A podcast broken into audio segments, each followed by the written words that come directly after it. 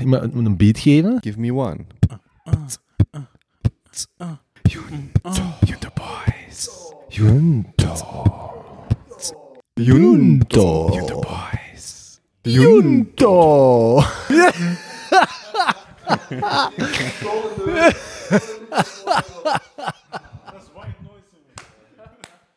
En van waar ben je nu op te nemen? Oh? Ah ja, het is al aan het opnemen. ik heb het juist opgezet. Buenas noches, señores. Zijn we aan het opnemen? Hola, hola, Wel. hola. Ben, Nous ben- dan moet ik zeggen, eh, ik ben heel tevreden van mijn freelancer die de multicam video aan het knippen is. Dus nu neemt dat alles tegelijk op. Dat gaat gewoon naar uw mannetje en die doet knip, knip. Ja, Alles in orde. ja, ja, ja. Het enige ding is, je moet 200 gigabyte aan bestaande daar krijgen, dus... eh, heb jij En die krijgt hem niet recht. Sta, met, een, met een stafel niet recht. Oké, eh, ik zal dus even depaneren. Ja, dat begint vanaf een bepaalde leeftijd. Hè. Je kunt dat niet kiezen. Hey, hey, hey, hey. 31 is nog wat jong, hè? Alsjeblieft. Ja, jong. Die is, eh, als je komen aan mijn, aan mijn staaf begint te, Dat is schroeven. te werken. Hmm. Met die tedere handjes. Teders zijn niet. Dat zijn van die jujutsu, jujutsu handen. Ah, godverdomme vetzak, god man. Ah. Oh, en dat is allemaal op Guess beeld. what I Dat- did last night. Oh, dat maakt het zoveel beter. Allee, dude. Allee, dus we beginnen vanaf... Nee, jong, dat is super grappig. Oké, oké. Oh, jong. Nee, maar ik was... Ik kan niet zeggen wat de Kobe juist tegen gedaan. Als je wilt zien, dan moet je maar op YouTube gaan. Dus een referentie naar Role Models, de film uit 2008, Guess What I Did Last Night. Als je niet weet waar ik het over heb, zeker die film kijken. Eh, school, ik heb eh, een beetje whisky. Ik ben er al in gevlogen. Whisky. Lekker. Eh, ja, dus het probleem van die overstrekte armen is dat die dus een beetje naar onder zakken. Ik ga dat nog fixen, dat wordt dit weekend gefixt. Ik weet nog Ja, want waarom heb je eigenlijk geen kortere genomen? Nee, het punt is dat er zitten maar twee gaten in deze tafel en we gaan hier en daar een gaatje bijboren, zodat die alle twee, het probleem is dat die gewoon overextended zijn. Hm. Eh, dus die moeten meer naar hier komen, hetzelfde met die. Moeten wij wel opschuiven? Ja, in principe mag dat. Komt maar wat dichter zitten, jongens. Oeh, oeh. Maar dan kijk, Het ding is gewoon, kan, kan Benjamin dan goed zien als die armen zo staan? Ik weet dat niet. Ik weet dat wel. mogelijk.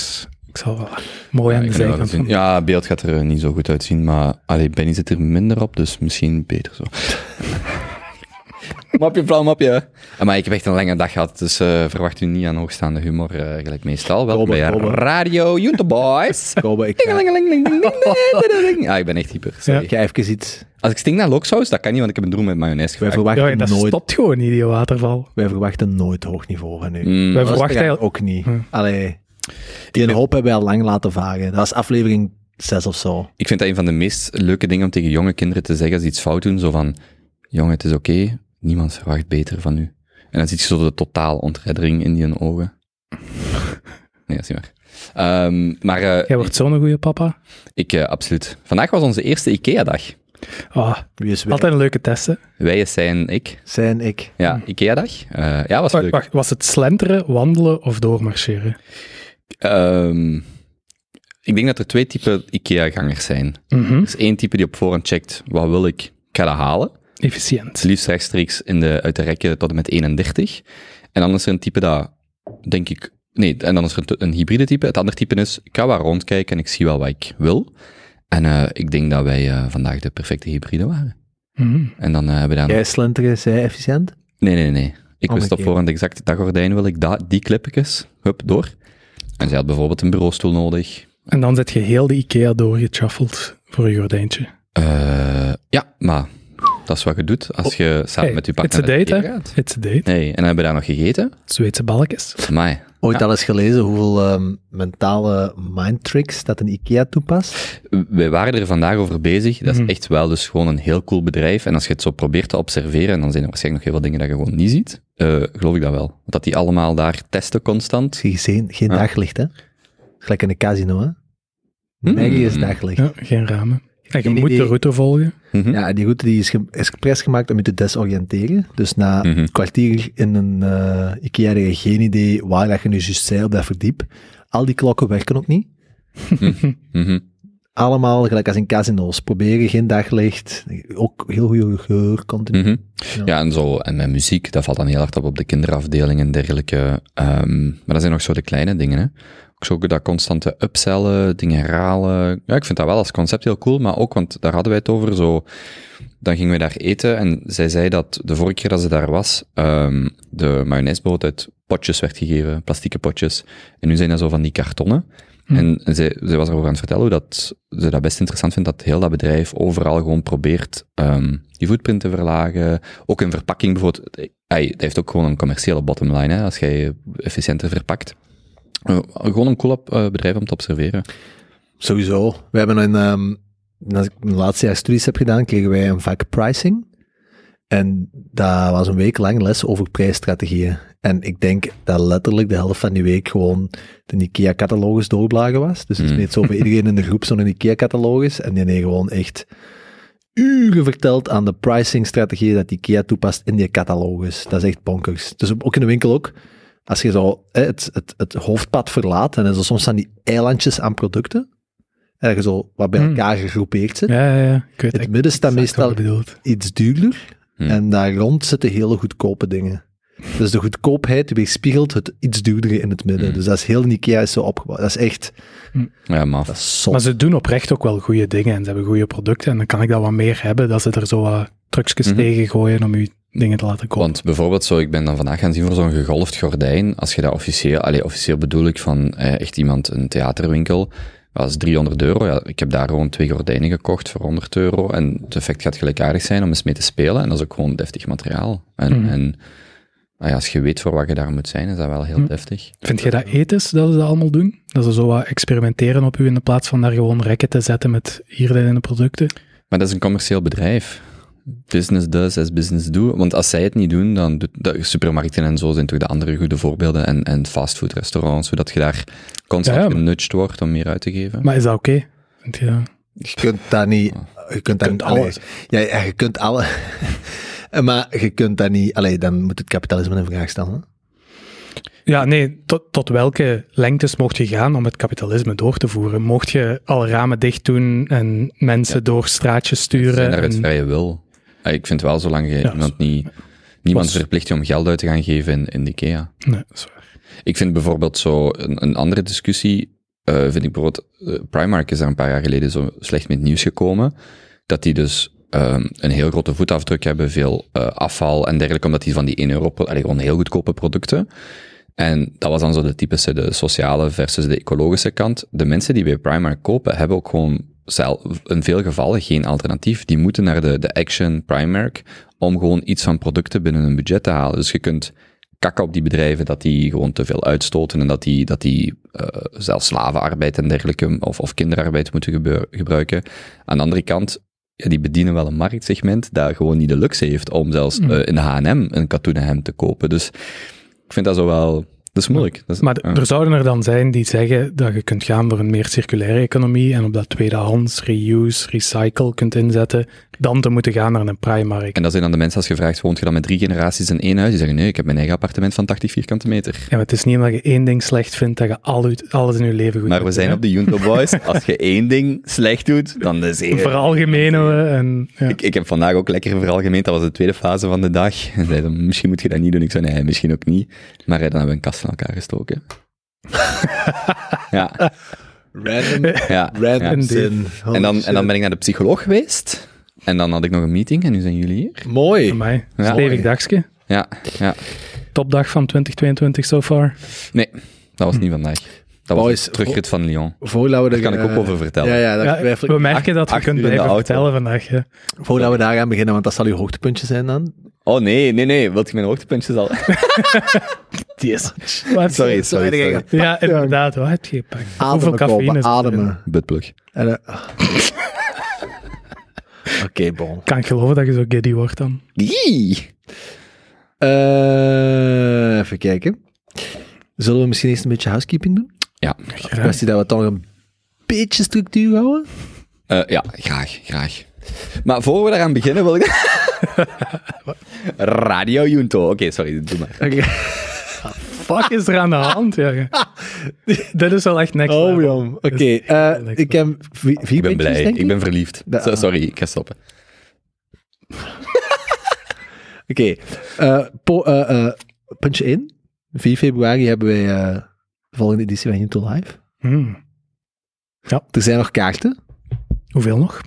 Waar Een is dat twintigtal, denk ik. Ah, Oké. Ja. Zijn er al zoveel verkocht? Dacht het? Oh, niet. nice. Ik heb, ik heb niet meer. Ja, ik heb, ik heb het ook al een tijd niet meer gezien. Ik denk nog een, ik schat nog een twintigtal. En nog altijd dezelfde locatie, hetzelfde concept, zelfde dezelfde mensen. Het is een vrijdagavond nu, dus we gaan waarschijnlijk ons na de opname richting het Mechelsplein begeven. Mechelsplein. Hmm. En daar nog eh, een beetje de vrijdagavond vieren. Hoewel, fuck, 11 uur zijn die cafés dicht. Dus dames, als je al lang de, het gezicht achter de stem van eh, Benjamin IJzermans wilt ontmoeten, en heren, Pu- Punt 2, dus ja, 4 Wacht, wacht, februari. misschien wel nog even meegeven. 4 februari onder voorwaarden of voorbehoud van of de nieuwe regels, of de regels verlengd worden. Ja, Hmm. Want, ja. eh, maar Ja. in principe wel. Maar anders is dat toch vanzelf te regelen met Eventbrite of zo, dat je het kunt verplaatsen. ja, ja, ja of restitueren. Dus geen paniek. nee, nee. Sturen we een update. Gaan jullie nu vrijdag naar de Matrix? Het staat in mijn agenda. Ik, ik kan niet. Ik moet onverwachts naar Oh, Parijs, want werk ja, stoem. Dat is Ik wel heel... Ja. Kunnen we niet nog een weekje, of volgende, begin volgende week? Of, Dat tot wanneer dat is speel- Plannen Zee, hè, volgende week nadien. oh, is dat al? Eh, dat weet ik niet. Ik, ik heb wel tijd, maar doen we dat met luisteraars of hoe zat dat? Ik dacht het wel. Hè? Ik ben eh, OOTL. OOTL. Out of the loop. Ja, sorry. Dus, Ah. eh, ja. maar het staat er in uw ik ben ook, eh, Sta, ga er ik tegen? ben ook eh, HARD. Ah. maar staat vrijdag in uw agenda? Of jij kunt ook niet? Vrijdag staat in mijn agenda. Dat staat elke week in mijn agenda. Maar ik bedoel... Ja. Waar? Hey, Jan, als je daar niet een bikkenbad zonder kan doen, dan kappen we er gewoon mee voor vandaag. Nee, nee, sorry. De 14e of de 21ste. Deze vrijdag, overmorgen. Oké, het, sta- Matrix. het staat Maar- in. Kunnen we het niet zelfs zien of we geen andere datum vinden? Zou het toch leuker zijn met z'n allen? Als we begin, begin volgende week kan ook, hè? Sorry. Ja, zeker. Als ik dit pas zat. Oké, Dus, nog- voorlopig kijk dan Instagram als je wilt meegaan, we laten in dat de, show, weten. ja, in de show notes of in Instagram stories Yes. Oké. komt die wel. Vanaf nu hebben we timestamps, Hmm, alle platformen. Zo professioneel. Zeker op YouTube toch al. En Overal. Overal. Crazy. Komen heeft het gefixt. Ja. Ehm, dus moeten we ook zien dat we een beetje noteren wanneer dat we... Hè? Als je mij, af- mag ik dat pakken en die pen? Dan doe ik dat. Go for it. En dan als laatste... Ja, maar dat is eigenlijk niet de beste workflow. Omdat er nog een beetje ervoor uitgeknipt wordt. Dus Moet dat- die is niet correct. Eigenlijk moet je dat achteraf doen. Nadat de aflevering of online staat. Maar als je dan alles gewoon shift, dan... Hm? Bon. Laatste puntje. Vanaf nu kunnen we op Spotify reviews geven. Mm. Nice. Dus eh gelieve eh, luisteraars, als jullie ons gezever van de afgelopen jaren appreciëren, ehm, mogen je altijd op Spotify even 5 op 5 of 4 op 5 of zelfs waar dat je er eigenlijk van vindt. Maar alle feedback is eh, zeer welkom, dus eh, Aan, de, aan de elf mensen die ons al alle elf vijf sterren hebben gegeven. Amai. Ja. Echt? Deftig. Ja, we hebben elf recensies eh, Wow. op eh, Spotify. En ook Nice. met comment of alleen? Nee, Spotify, Nee, is Spotify doet enkel, enkel sterretjes. Ah, Oké, oké, oké. only stars. Ja. Ik Sparkles. ben ondertussen aan het zien of we nog op... eh, Stars in your eyes. Oké. Oké, dus eh, dat was housekeeping. Ehm, dus eh, als wij hier nu noteren en we direct een timestamp van, kijk de Jonas eens schrijven. Ik ben er, jongen. Ik, Mooi. notulist. eh, maar wat schrijf ik daarachter? Ha- housekeeping afgerond op de huidige, de huidige moment. Oké. Jongens, dan gaan we gewoon doorkomen. Dan kun jij beginnen vertellen over uw terugrit. Want ik neem aan dat als we het over hoogtepuntjes en stressjes gaan hebben, dat uw hoogtepuntje ergens op een Franse autostrade is gebeurd. Ehm, ehm, ja, dus ik, ik dacht, ik, dacht, ik ehm, moet vier uur eh, rijden om haar op te pikken. Dat bleek Lyon te zijn. eh, om acht uur s morgens. Lyon is acht uur rijden. Maar dus ik was eh, tien dagen zonder, wel op mijn eentje. En op dag 11 ging ik haar oppikken in Frankrijk. En we hebben een heel aangename terugrit gehad. Hoe zijn die tien dagen geweest? Extreem moeilijk. Ik heb vandaag, ik was bij mijn psycholoog. Mhm.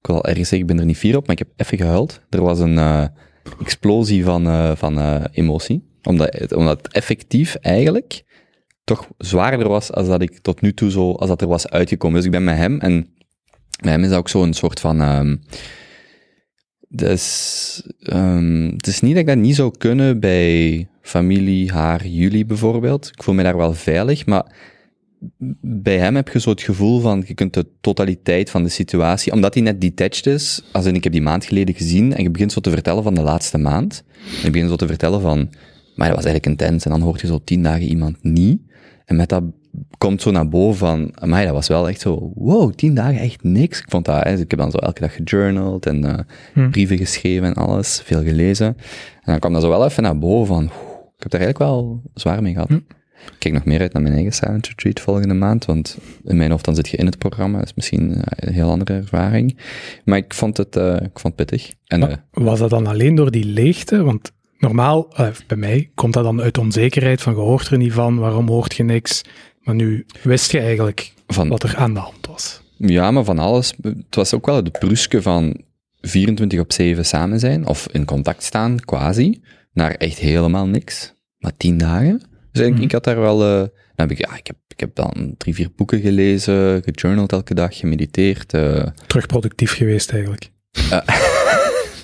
ik heb iets aan mijn leven gedaan die laatste 10 dagen.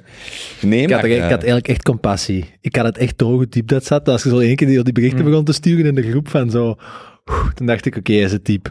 ja, Dan zijn we was, Spider-Man gaan zien, hè? Gamen gaan eten en Spider-Man gaan zien. Dat was, eh, dat was zeker een, eh, was, eh, zwaar geapprecieerd. Maar het was ook zo echt tot dag 4, 5 dat ik het, ehm, dat ik het niet leuk vond. En daarna begon ik zo het positieve ervan te zien. En dan zijn we teruggereden en dat was, eh, was gewoon heel leuk. Ik was echt ehm, volledig verliefd, heel die dag lang. Wat was er leuk aan? Ehm, Hoe was het om haar terug te zien? ja, Schrijf dat moment. Ehm, ik stond zo wat te wachten aan de uitgang. En eh, zij kwam langs een andere kant als ik verwacht had. En eh, zei, Kobe! En eh, toen kwam ze af en gaf ze mij een eh, heel grote knuffel en kus. En eh, heeft ze mij zo even niet losgelaten. En eh, dan heb ik haar ook even niet losgelaten. En dan zijn we stilletjes vertrokken. En hebben we vooral zo lang gereden, lange pauze, lang gereden, lange pauze. Een pauze ook? Ja. Ja. Van een minuutje? Of Ehm, tien? Ehm, nee, we hebben eigenlijk eh, er geen timer op gezet. Ehm, en dan zo bij Paul heb je lekkere croissants eh, onderweg eh, in Frankrijk en eh, ja, dessertjes. En, eh, Hoe had zij het gaat? ehm, ja, ik weet niet of dat een best andere ervaring als Teun. Ik denk dat Teun veel spiritueler, harder is binnengekomen. Ik denk dat zij er wat pragmatischer of afstandelijker in staat. En ehm, maar ik zou haar dat eigenlijk zelf moeten laten vertellen, want ik, ik, denk dat jij dat ook in de groep vroeg. Ehm, maar ze heeft bijvoorbeeld in de week even met Teun gebeld. Hij ze belde naar mij, was hier. Teun belde naar mij. En als ik het haar hoorde vertellen, dan merk ik ook, die legt die accenten zelf omdat ze het gedaan heeft. Dus ik vind dat zo moeilijk om dat zo voor haar te, in te vullen. Ehm, Maar is ze daar sowieso al mee bezig met dat spirituele yoga? ja. Eh Spirituele yoga. spiritueel. Ja, Vat het zo samen. Voor Jonas in, ging in eindigen met, pot. ik ging eindigen Yo. met mumbo jumbo, maar ik heb het dan maar... Ik heb wel dat handboek gelezen van die Silent Retreat. Dat ga ik eens naar je doorsturen. Oh ja. Jij gaat echt omhoog schijten. Dat, jij, jij weet, dat, is- dat is wel, ja, ik kijk er wel naar uit. Ja. Misschien kan ik daar mijn quote uithalen voor volgende intro. Ik vond, ja, dat is wel intens. Ik ben heel benieuwd hoe ik daarvan ga terugkomen. Ehm, Ik ook. ja, Iets minder hyper als nu waarschijnlijk. Eh, ik ga vol, Of nog erger, dat is tien dagen opgepot. ik Jezus. ga vol Ja. liefde zitten. Jij hebt tien dagen zwijgen, Jan. Dat kan ik je mij niet inbeelden. Mijn, mijn, mijn, mijn hardste spier gaat mijn hartspier zijn. Ja, maar je mocht wel tegen jezelf praten daar. Ja, je mocht journalen. En maar mocht je... Dus... Ja, ik ga de bossen in, hè. Ja, ik ga voilà. mezelf praten. Ja, ja. Ik ga waarschijnlijk ook een boekje schrijven, hè. 10 dagen zo 10% happier, gelijk eh, Dan Harris. Zo, zo 10 dagen. Zwat, dus dat was, die terugrit was echt heel ehm, goed. En eh, ik, heb, ik heb eigenlijk ook nog eh, drie mini-dingetjes. Het is een beetje gelijk eh, zo kerstmis, maar zo kleine cadeautjes, die, die, die ik deze week ook heel leuk vond. Eén, dank jullie wel dat jullie het nieuwe logo van de Kobe Show extreem mooi vinden. Ik ben heel blij met de, foto's. Ik heb er de vorige keer, alleen een paar keer geleden ook over gepraat, van hè, de foto's zijn, we hebben dat gedaan en dat is veel werk, want je moet poseren en het is niet omdat je het van nature hebt dat je het ook graag doet. Maar, ehm ja, goed, ik ben wel, ik ben wel, Oh god. Hey, spouw ik ook microfoon onder, hè? Je was dat er niet altijd uit dat hoezeke. Ehm, nee, dat niet. Maar, ehm, ehm, ja, dus ik heb een nieuw, ik heb de, het logo geüpdate en ik ben wel echt blij met de, met de foto. Dat was fijn. Dan, ehm, ik heb de langste podcast ooit opgenomen, van de Kobe Show. Mai, hoe lang? Eh, ehm, vijf uur en een paar minuten. Fucking hell. We waren drie uur en een half bezig. Ik zeg vier uur is het eh, record, of vier uur en een kwartier. En dan zijn we er nog doorgefietst. Met peelvrouw. Ja, met Sophie Peelman. Vijf uur. Ja. We hebben een stukje Ascol gespeeld. En dan hebben we, we hebben eerst zo twee uur zo gebabbeld. En dan zo twee uur Ascol. En dan een uurtje zo gebabbeld. En eh, ja, ja, was heel leuk. Als je vijf uur zo intens met iemand praat, hoe voelt dat? No shit, wij zijn hier buiten gewandeld. Wij zijn nog iets gaan eten. En eh, ja, ja, ja, we we zaten hier zes uur. Het was zo, en, en Ja, maar Ik denk dat ze- dat, is, dat ze dat is genoeg. dat ze van, ah, wel, dus dat, dat ze van vier uur hier was of zo. Dus het was zo tien uur. We gaan naar buiten. We komen hier een Italiaan bezig, bin- eh, binnen. En, ehm, en we zitten aan die tafel. En ik ben voor het eerst in jaren uitgepraat. maar echt? Eh, Allee, dat we dat nog mogen meemaken. maar echt Mooi. uitgepraat. En zij ook. Ja, wel, dus, dus ik zo... Heb je dan echt zo... Ja, ja. Je Ja. zegt... Dus ik echt op een bepaald moment, ik zeg, Sophie, ik ben uitgepraat. Ik weet, ik, ja. Waarop zij zo, heel, ehm, hoe moet ik dat zeggen, eh, moedig, zegt, wilt zeggen van, maar ik nog helemaal niet, of ik kan nog wel, terwijl dat ze zoiets voorleest en zo volledig fout voorleest. Zo gelijk zo, oh ja, we hebben Asshole gespeeld. En zij zo, ik kom ook niet meer uit mijn woorden. Dus echt gewoon zes uur aan een stuk gebabbeld. En eh, het was, eh, en daarna hebben we een beetje gerecupereerd, maar... ehm, Ah, daarna ging het, we hebben toch nog wel een beetje kunnen praten. Maar dat is de langste podcast ooit, is een feit. En ofwel gaat, ja, ja ik ben heel benieuwd. Eh, Het was ook een goeie, het was ook interessant. ik vond, wel, En, ja, eh, ik heel- vond het goed. Ik vond het goed. Ik ga er niks uit. Zit er nu aan drie opnames per week? Mm, niet per week, maar ik denk één of twee of zo. Maar het is gewoon, ik heb eh, heel veel mensen willen plannen met de podcast, met de nieuwe studio. Maar dan even toch een paar weken een schrikje gehad, want er komt gewoon veel bij kijken in de nieuwe studio, qua audio en video. Dus dan heb ik even gewacht met nieuwe gasten in te plannen. En dat gaat wel komen. Uh, Soundtreat zit er nog tussen, maar er komen een paar toffen aan. Ja, ja. Oh, En dan mooi. mijn allerlaatste ding. Ik ben dus sinds ehm, vorig jaar echt eh, goed bezig, fysiek. En eh, ik zag zo gisteren op de weegschaal een cijfer staan waar ik, eh, waar ik heel blij van word, wat ik al lang niet meer had gezien. eh 69, nee. Ehm, mijn, mijn gewicht in kilo. En, eh, maar niet dat, eh, ik vind gewicht is niet zo'n belangrijke maatstaf, maar ik merk bij mij is er zo'n eh, een psychologische grens. Eens ik onder de 110 ga, dan voel ik me weer, nee. Maar, ehm, maar dat, dat had ik gewoon al lang niet meer gezien. Dus ik was blij. Ik was blij. Ik eh, ben goed aan het vechten, jutsi aan het doen, goed aan het eten, behalve die durm van daarnet. En eh, eh, gewoon een goede vibe, goede flow. Maar liefde dan niet kan doen met een man, hè? Maar ja, je zit duidelijk goed in je vel. Amai. Ja. En ook goed in, ja, Oké. Ja. Wow. Zeer mooi. Stressje? Nee? Eh, nee, ik heb al genoeg gepraat. Dat was mooi. Ja, dit was mijn bijdrage voor vandaag. Dus, dit was mijn voorbereiding. Nice. Ja, Netjes. is niet waar. Is niet waar. Eh, ja, ook wel een hoogtepuntje gehad. Ik ben eh, twee weken naar Tenerife geweest, maar dat gaat terugkomen in mijn stressje, dus ik ga er ook zo wat andere ehm, hoogtepuntjes bij vegen. Nee, wat eigenlijk heel leuk was, is, ehm, ik heb al een aantal keer gepraat over zo'n relatie opbouwen met uw ouders. Ehm, en ik ben van nature eigenlijk helemaal niet zo'n familiemens. We hebben een relatief grote familie, maar ik zie vooral mijn kleine familie, broers, zussen, mama, papa. En vroeger ook wel de grootouders, maar die zijn er niet meer allemaal. Wie er wel nog is, is mijn opa. Maar die zie ik eigenlijk ook helemaal niet zoveel. Eh, ik zal ook de eerste zijn die zegt, it's not you, it's me. Ik ben er helemaal niet zo goed in, in dat contact onderhouden. En dat is ook niet altijd de makkelijkste mens om mee te praten. Eh, echt eentje van de oude stempel. Heeft al een aantal heel interessante anekdotes gaande van ehm, sigaretten wisselen voor aardappels in de, in de Wereldoorlog, Mm. tot zijn broers en zussen opvoeden eh, en nog heel wat andere dingen. Maar ja, de laatste jaren of zo zijn er eigenlijk maar een aantal topics waar wij meestal over kunnen praten. En dat zijn dan de typische dingen zoals de bouw en de verbouwing eh, en het nieuws of hoe dat de, de wereld bergaf gaat. Eh, en er komt meestal niet zoveel bij kijken, dus dat wordt dan zo'n iets, ja, formeel is niet het juiste woord, maar meer een, een checkbox om nog eens langs te gaan, eens te babbelen, eens elkaar te zien. Eh, en we zijn gis- gisteren was het, ja, of eergisteren, gisteren, eh, nog eens iets gaan eten. Ik had hem uitgenodigd over nieuwjaar, is gebeld vanuit Tenerife. Nog zo'n onderwerp waar we wel over kunnen praten, eh, is Tenerife, omdat mijn eh, opa daar 16, nee meer dan 16, ik denk bijna 20 jaar overwinterd heeft. Dus heeft 20 jaar lang, iedere winter lang naar Tenerife geweest. Dus we hadden heel wat om bij te praten en wat fotootjes om te delen. En het was eigenlijk een standaard aangename namiddag. En het ging op, natuurlijk na verloop van tijd terug over mijn verbouwing en over hoe dat we dat gingen aanpakken. Commentaar geven op alles wat de architect heeft aangeraden.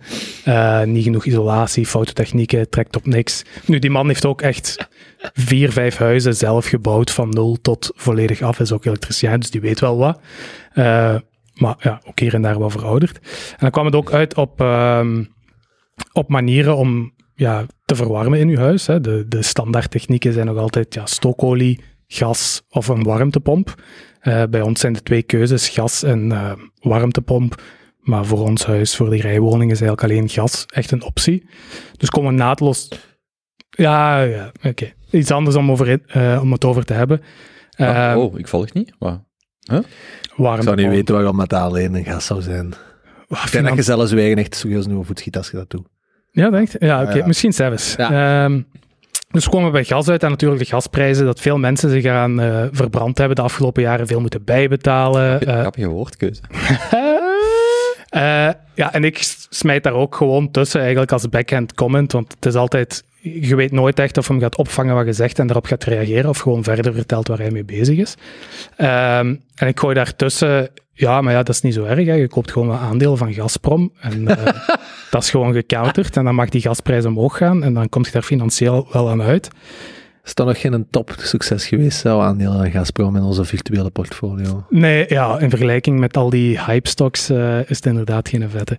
Anyway, uh, en ik had die eigenlijk nog nooit daarover bezig gehoord. Die wordt zo even stil en die begint zo wat tegen zichzelf te mompelen van ja, maar ja, zo de commoditiesmarkt op de aandelen, dat is toch niet zo gemakkelijk. Je kunt eventueel wel naar koper kijken, misschien andere dingen die in batterijen gaan.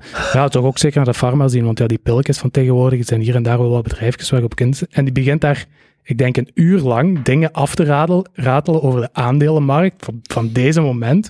Super up-to-date. Ik heb die man nog nooit van mijn leven over de aandelenmarkt of zo horen praten. Uh, die luistert ook naar al in. Of... Ja, die ratelt daar echt de Financial Times gewoon af. En komt daar ja, eigenlijk boven dat hij daar, die, die man is op pensioen van zijn 45ste, 50ste. Die heeft, ja, die heeft in de mijnen van Genk gewerkt. als zo de laatste cohort. Maar die was elektricien, dus die moest eigenlijk met de lift omhoog en naar beneden. En dat was het. Dus niet zoveel risico. Heel goed pensioen gehad. Anyway, eigenlijk altijd bezig geweest met de aandelenmarkt. En daar dan ook ja, enorm veel op gedaan met het geld dat hem had. En daar is ook veel uitgegroeid en zo. Uh, en dat was eigenlijk super interessant om daar... Ja, Jij wist dat, niet? Ik, ja, dat is nooit boven. Wanneer vraagt je, zeg, en wat vind jij van de aandelenmarkt? Dat hmm. komt toch niet, dat komt niet spontaan ja, boven. Wat hebben we gedaan deze week? Zo daar? Ja, maar ja, dat, ja, maar dan nog. Dan nog. Het, het, is iets dat nooit gewoon natuurlijk naar boven is gekomen. En nu blijkt dat, dat, dat gewoon zijn hobby was. Dus is zo'n pomp aan uw portfolio manager geworden? Nee, nee, nee, nee, nee. Nee, we hebben het dan daar nog wel even over gehad. En dan komt je erachter dat ja, er zijn ook een aantal denkwijzen die wat meer van de oudere stempel zijn, die misschien volgens mij dan nu niet meer zo goed zouden werken. Is er nog obligaties aan het kopen? Oh ja, dus uh, gasbonds en... Nee, nee, nee, nee. Obligaties zijn ook, nee, dan verliest je geld. Denk en nog dat... Uh, nee, nee, maar die begon over pharma en de UCB en Pfizer en, allemaal, mm. en uh, biotech en die dingen. Nou, is toch wat moeilijker om te volgen.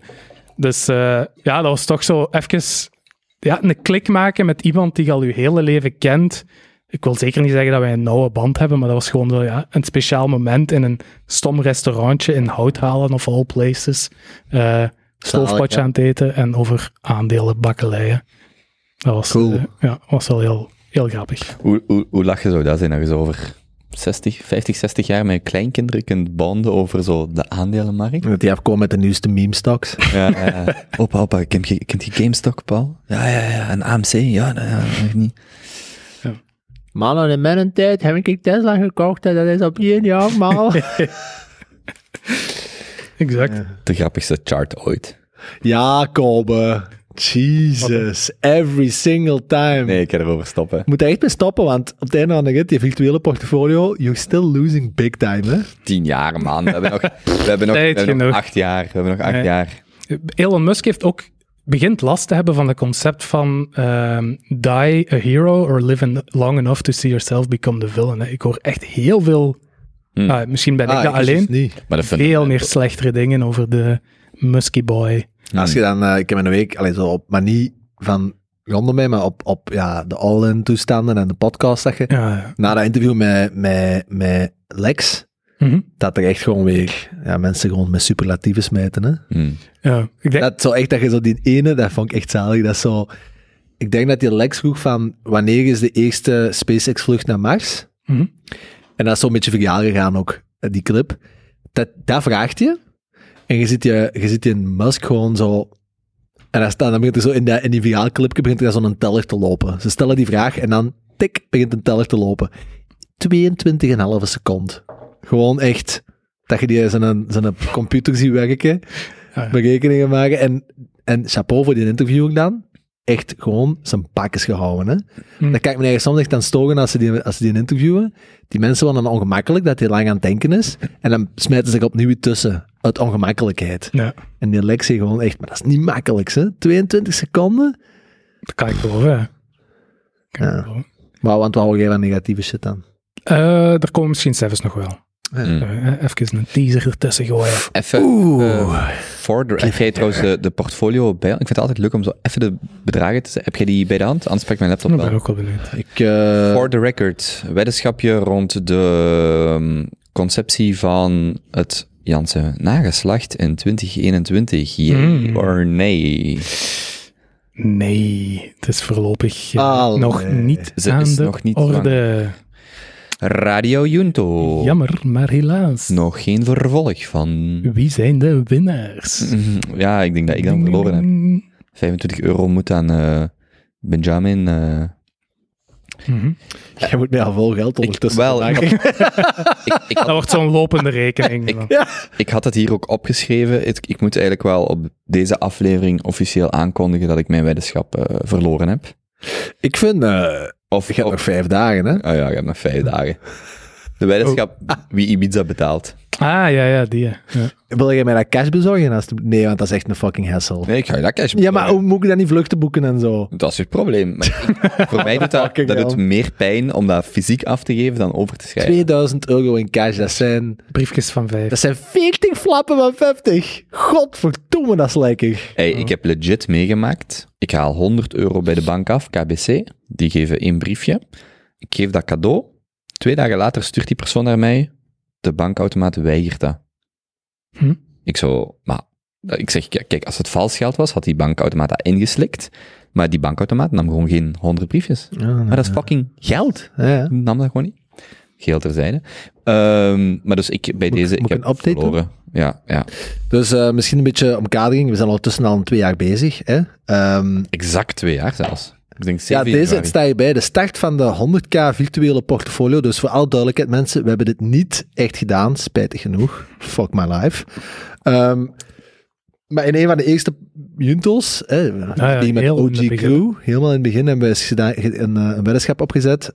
Als we 100.000 euro nu zouden beleggen, wie dat er binnen 10 jaar eigenlijk het beste rendement had behaald. Mhm. Dus de start was op 7 januari 2020. Ik zal misschien even nog samenvatten wat dat de verschillende portfolioverdelingen waren. Mhm. hè? Ja? Dus Koben is begonnen ehm, met 25% in goud. en dan 75% in bitcoin. Dus eh, op twee jaar tijd, Kobe, hebt jij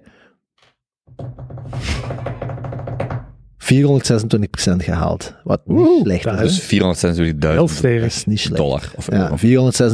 426.000 knuppeltjes. Mm, soldaatjes. soldaatjes. Ehm, we zullen dan misschien eerst... Allee, dus dat is eigenlijk, de, Fight for zil- daddy. dat is eigenlijk de, de zilveren positie. Mhm. Mm. Mm. een beetje verkeerde volgorde. Maar bon, Jonas, jij had ehm, eh, 5% Tesla. Ja, dat gaat een fout, hè. 10% Freeport. Ik weet, waar is Freeport? Goh, dat is al niet meer aan de orde, denk ik zelfs. Maar wat was dat? Dat was vanuit China nog, denk ik. Of nee, dat was Kudian zat erin. Dat- Kudian ook. Kudian had dat, zijn 15%. grootvader. Dat is zijn grootvader.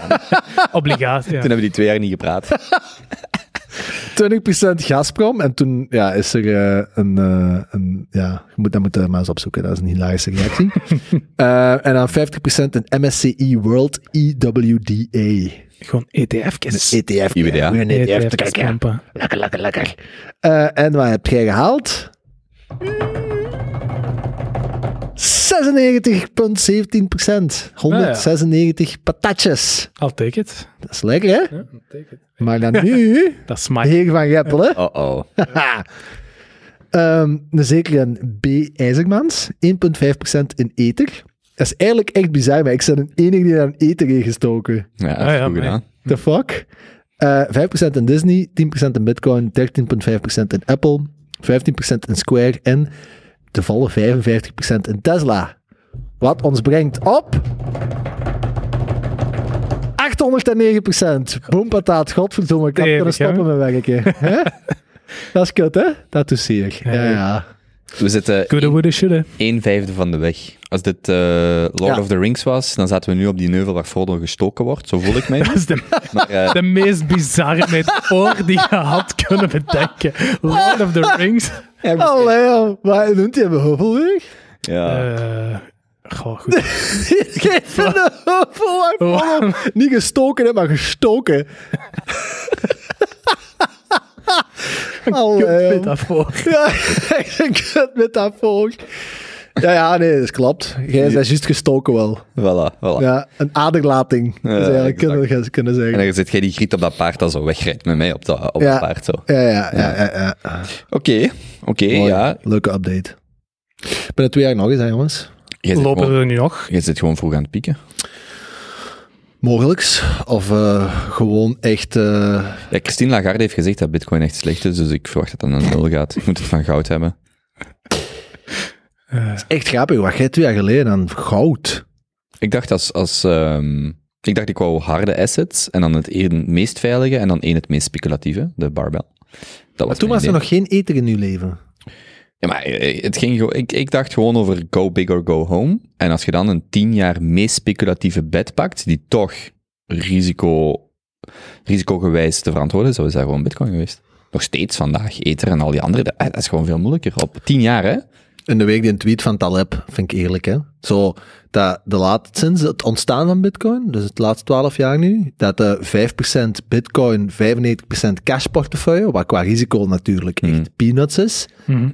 de S&P 500 elk jaar echt Elk jaar. Ja. afschuwelijk hard heeft outperformed. Met betere sharp ratio. Ja, Ja, als je er twaalf jaar geleden je geld in had gestoken, dat is gemakkelijker gezegd. Als je dat, dan, dan werd je aan het lachen met 10.000 bitcoin voor een pizza. Hè. Dat, dat doet je gewoon niet. Nee, dat is ook wel. Dat is compleet maar ik weet niet of dat het vanuit zo'n dat perspectief was. hè. kutvergelijking. Ik denk dat het elk jaar opnieuw inkopen was vanaf op 1 januari 5%. Ik denk dat het zo was. But I'm not sure. In ieder geval. eh, het- mijn idee was altijd go big or go home. Ik denk dat in, in onze weddenschap, en dan dat van Jonas was eerder, ik ga niet de ultieme loser zijn, wat er ook gebeurt. Ik heb een, ik heb een dekking met die 50% IWDA. Ja, en jij zit gewoon eh Elon, een fanboy. Ja, hype Maar. Ik heb gewoon gewet op de toekomst, dan. Hmm, Mhm. Alle excuses schieten. grappigste chart ooit. Gewet op de toekomst. Fuck off. Anyway, goed. Radio Junte Boys gaat verder. IJzermans, heb jij nog? Ja, geen stressjes. Stressjes, moet je wel. Oh, goed, goed, goed, ja, Doe ik het doen? Ah, ik, Eh, ik heb zelfs ook nog stressjes, hè. Ja, baby. Eh, amai, dat is besmettelijk. Ehm, ik heb Weet je deze... wat nog meer besmettelijk is? De uitspraak van Omicron. Het is Omicron. Ik dacht dat je ging zeggen stokat. Dit is ook wel besmettelijk, denk ik. Maar bon, ehm, ja, dus ik heb deze week eens, deze keer is geen persoonlijke gepakt. Ik weet niet, ik was aan het denken in de week en ik had niet echt uitschieters.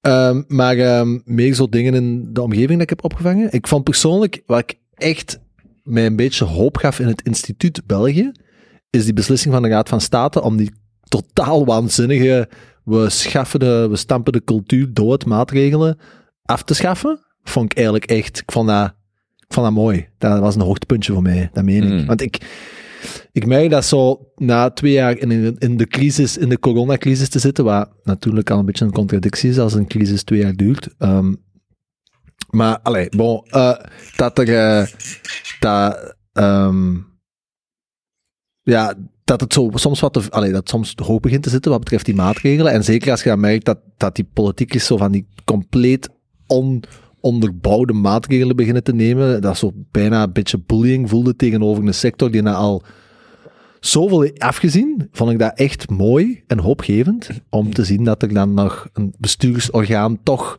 boven zat, dat zijn eigen even liet gelden boven die, eh, die politici en die ver om de heen getikt. En eh, dat gaf mij hoop. Ja, wat ook opvallend was, is dat die tot nu toe... Er zijn meerdere zaken voor de Raad van State gekomen. Die zijn altijd eh, Daar hebben ze gewoon de regeringsbeleid gevolgd. Dit was de eerste keer dat ze eigenlijk zich daar, eh, dat ze hebben gezegd van, er is gewoon niet, ze hebben zich niet, ze hebben niet gezegd, de maatregelen zijn eh, als zodoende slecht of, of disproportioneel. Ze zijn niet, gewoon niet voldoende gestaafd. De maatregelen die genomen worden zijn niet voldoende gestaafd op de data die we hebben, op de proportionaliteit van de maatregelen. Dus niet over de maatregel zelf, maar over de proportionaliteit ervan. Dat is wel een belangrijk signaal, denk ik.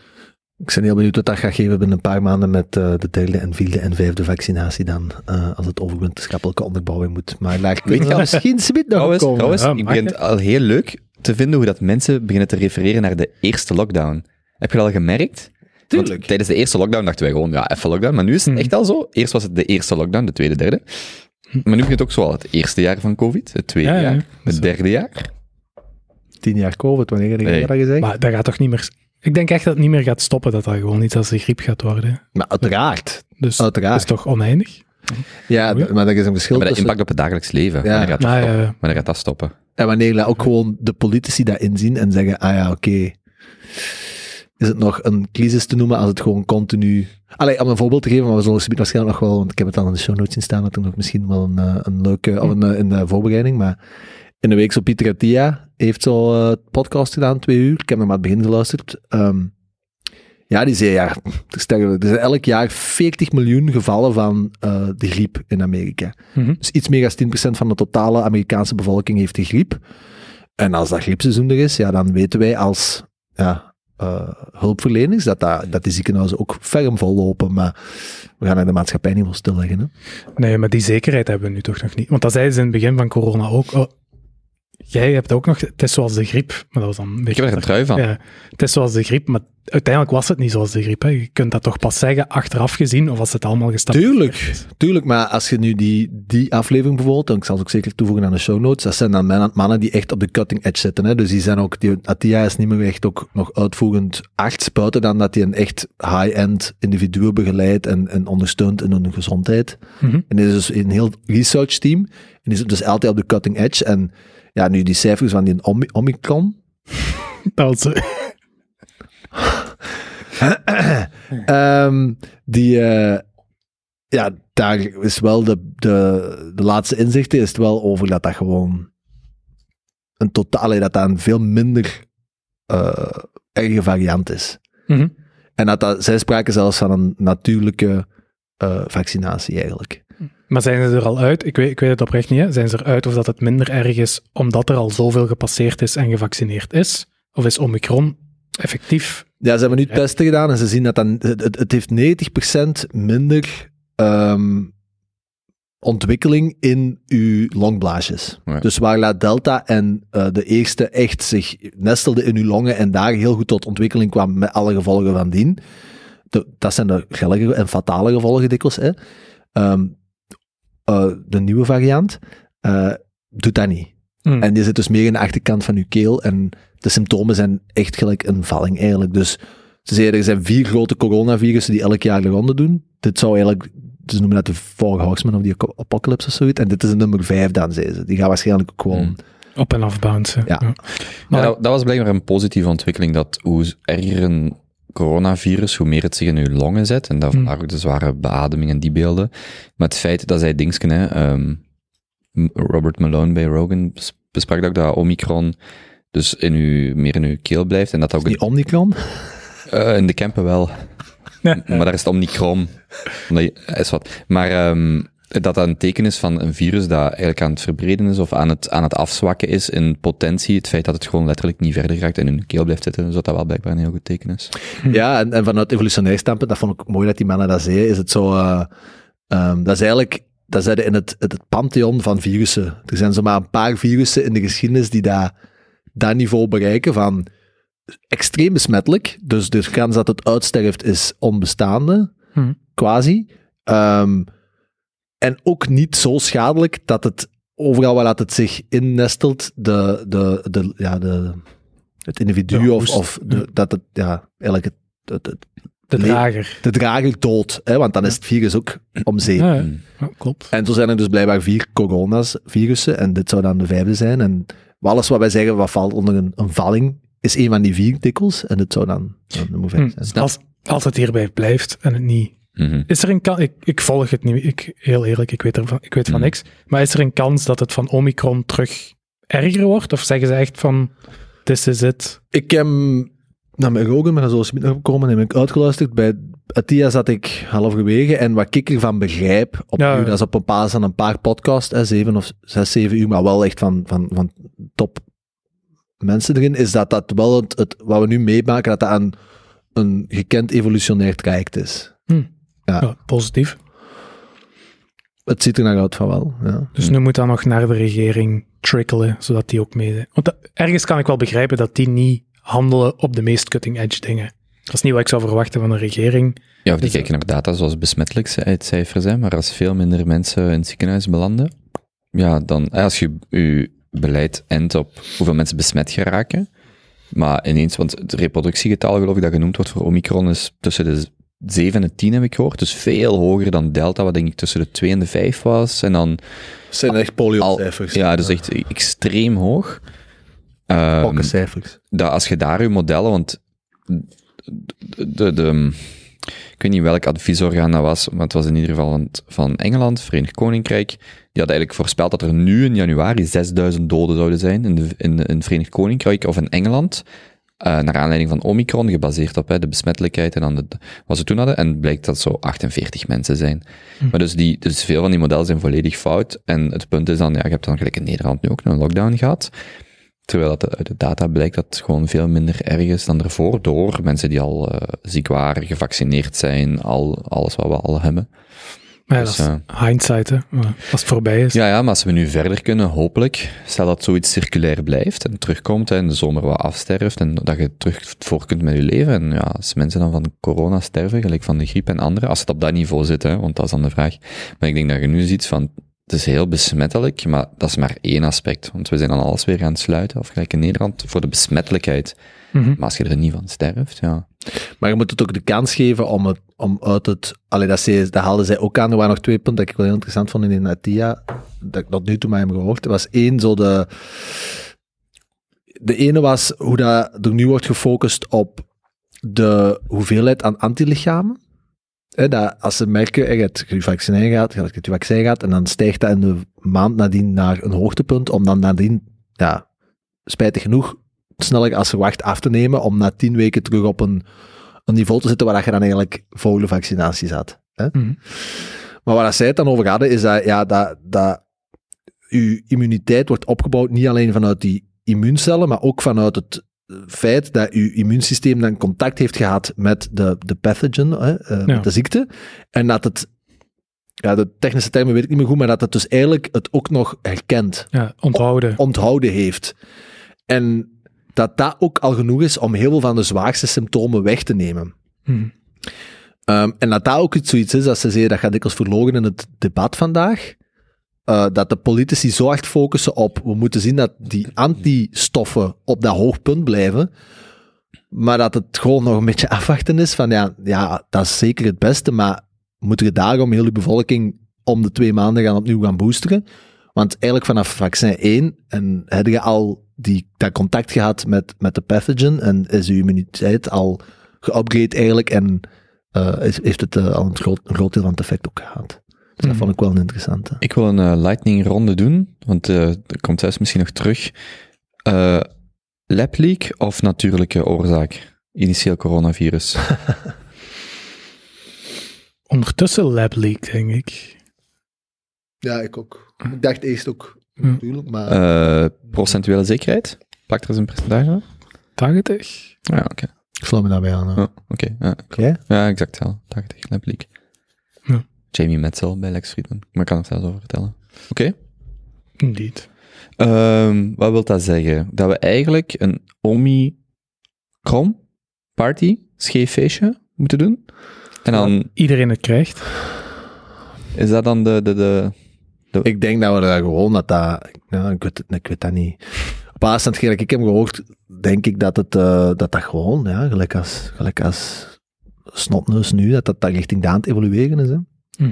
Maar het is toch ook vooral dat we denken dat mensen zeggen dat, maar daar wilt je toch nog niet dat de regering daarop handelt, ook al is ze fout. Hmm. Je wilt toch dat de regering de wat zij denken Nee, dat- op dat nee, moment nee. de veilige stand Maar in het geval van de cultuursector was dat dan wel... Dat vind ik dan zo gelijk, hè, dan zitten wij in een cinema, dat is beter geventileerd dan een café, waar dat je dan met 50 man of een bus, ik denk dat dat ook met cultuur, denk ik, heel veel mensen heeft in het verkeerde keel gehad geschoten. Dat ik wel begrijp, ja, we moeten ergens kiezen hoe of wat, hè. Maar wat is er nu anders aan een geventileerde theaterzaal versus, ja, we hebben de cafés allemaal gezien, hè, waar daar mensen gewoon op elkaar gepakt staan. Ja, natuurlijk. Ja. Waar ik mij gewoon een beetje op, op stoor met momenten, is dat, en dat haalden zij ook aan, en ze zeiden van, ja, kijk, als jij met het griepseizoen, hè, we weten het, 40 miljoen, meer dan 10% van de Amerikaanse bevolking krijgt griep, als jij dat, van het moment dat dat begint, het hoogtepunt maakt van elk nieuwsjournaal, voor die twee, drie maanden dat dat bezig is, elk jaar, en jij gaat iedereen opvolgen waar dat de griep zit, en je gaat dat in cijfers steken, en je gaat dat communiceren, uiteraard hebben we dan een crisis. Dat kunnen we elk jaar doen met de griep dat hier in Amerika passeert. En ze zei, en in het begin was dat uiteraard terecht, want we wisten daar niks van. En dat was ongekend en dan moesten we uit veiligheid handelen. Maar nu, op dit punt, als je nu nog als overheid de reflex zet om hup terug in die lockdown te schieten, als je eigenlijk al zoveel economische schade hebt gedaan, dat ze toch wel, dat kon ik tussen de regels aflezen, dat die toch wel zei van mannetjes, je moet toch wel ietsjes meer naar dat wetenschappelijke onderbouwde gaan kijken voordat je die maatregelen gaat pakken. Ehm, en ook met die vaccinatie, dat zei die ook, hè, van ja, dat is een beetje, geeft een hamer aan een kleuter en alles is een nagel. We hebben een instrument gegeven aan die politici. Hier is vaccinatie. We hebben in het begin gezegd, en we dachten dat ook, dat lost het allemaal op. Maar het wil niet zeggen dat je een tool hebt, dat je dat nu maar voor het minste gaat moeten gaan uithalen en gaat moeten gaan hameren of gaan prikken in dit geval. Want dat is ook niet echt de bedoeling. Ja, dat is waar. Maar ja, je, vraagt Hmm. aan een heel groot orgaan dat eigenlijk een gigantisch project aan het leiden is om ja, snel te reageren, geen steken te laten vallen, eh, alles te goed te doen. Dat gaat ook nooit gebeuren. Hè. En zoals nu die cultuursector, dat is heel spijtig. Ik ben volledig akkoord dat het waarschijnlijk niet zo moeten gaan. Maar het is niet dat dat het puntje op hun agenda was, denk ik. Zij hebben daar honderd puntjes gehad en de cultuursector stond beneden. Dat was de laatste vijf minuten van de meeting. Wat doen we daarmee? We gaan dat afsluiten. Ik, ga, ik maak hier eh, een kort door de bocht vergelijking. Maar, Jonas, een specialiteit. maar eh, ik geloof niet dat daar slechte lang geleden, wil... lang geleden normaal doen we beroepscategorie, niet hele, sec- niet hele sectoren. de overheid. Ah ja, ik denk niet dat daar echt actoren in geweest zijn die bewust vanuit een, een, eh, een slecht perspectief naar de maatschappij of een sector toe gehandeld hebben. Maar in het algemeen, gewoon- dat zijn ook zo, die theorieën volg ik ook. Ik vind dat heel moeilijk om zo in alles zo malgoverno of een, de slechte hand te zien. En er is altijd zo een fijne spicy dosis van zo een kapitalistisch bedrijf wat graag eh, vaste Ja, markt, tuurlijk, vaste... ja. Ik vind dat, eh, voor een bedrijf gelijk Pfizer en zo, je kunt daar echt wat op een bepaald niveau in meegaan, wat, hoe, hoe interessant, zal ik zeggen, dit voor hen is. Maar dat wil nog niet zeggen dat elke regeringslid van elke regering in elk land of el- elk Ja, Europees in een land complot zit. eh, Voilà, ja, ik vind dat wel. En ik geloof wel dat mensen dat, dat doen voor het beste. Het is gewoon. Want uiteindelijk Ja. zijn er doorheen de hele pandemie, ik weet niet, 500.000 dingen goed gegaan. Maar ook duizend dingen fout. En die dingen komen zoals deze terug podcast. en terug. wij zijn echt twee jaar blijven podcasten. Is niks Wij, hebben, wij, wij zijn een van de weinige audioarchieven van deze hele periode. Hè? Hoeveel kent je er zo? Oh, mooiste. Mensen gaan dit over 30 jaar bestuderen. Hè? Als Historisch. je hiernaar luistert in 2052, I Ja, dat is wel echt waar. Dan kun je eigenlijk heel het, het Kom hele- opzoeken. Van drie simpele, allee, ene simpele campus en boerenzoon en Mm. twee simpele Limburgers, kun je eigenlijk het hele emotionele traject volgen. Maar ik weet nog zeilen. dat we in het begin probeerden COVID te ontwijken, omdat we de podcast niet wouden dateren. Mm. Weet je dat? We hebben echt twee of drie podcasts niet gepraat over Echt? COVID. Dat was goed. Dat was goed. Omdat we dat niet wouden, dat ze dan achteraf gaan zeggen, oh, Ja. tijdens de COVID. Ook omdat alles dan altijd over COVID ging. Als je Ja, ja. Ah, ik zou dat eigenlijk... Maar gelijk nu ook, hè, je kunt daar nog uren, en ik vind, Tuurlijk. ik vind dat wel interessant, maar ergens is dat ook, ja, je hebt daar, anders dan een audioarchief, heb je daar, eh, is dat nu relevant en over twee maanden weer niet. Mhm. Maar ik vind het wel interessant om te zien hoe dat heel veel van de andere punten die daar nu ook in de wereld heel, heel eh, eh, ja, hedentijds, hedentijds beginnen te worden. Hè? Heel erg van de moment. Eigentijds hè. of hedendaags? Heden, Hey, eigentijds. weer nog eens. Nice, nice catch. Maar ja, alles gelijk nu die inflatie en zo, hè, waar nu ook heel erg eh, de, de waarover ge- is ge- transitory. gepraat wordt. Ja. maar ja, dat kunnen we daar niet van ontkoppelen. Hè. Er is heel veel, en dat, dat denk ik wel, dat zo meer en meer de, de grote onderwerpen van de komende jaren, dat dat wel op een manier heel... Maar ik zie zelfs Geert je Noels, terug te ik gaan. zie Geert Noels Ja. deze week tweeten, hè, zo, eh, basically, het 3% extra vennootschapsbelasting voor de gezonde bedrijven, en eh, ik herinner mij de exacte tweet niet meer, maar het ging, een van de voorstellen was 3% extra vennootschapsbelasting voor de bedrijven die het goed hebben gedaan in corona, zodat die een steentje bijdragen. Dat ik denk, denk, er zijn meer zombiebedrijven dan ervoor, want er hangen er gewoon heel veel aan dat infuus van, van eh, staatssteun.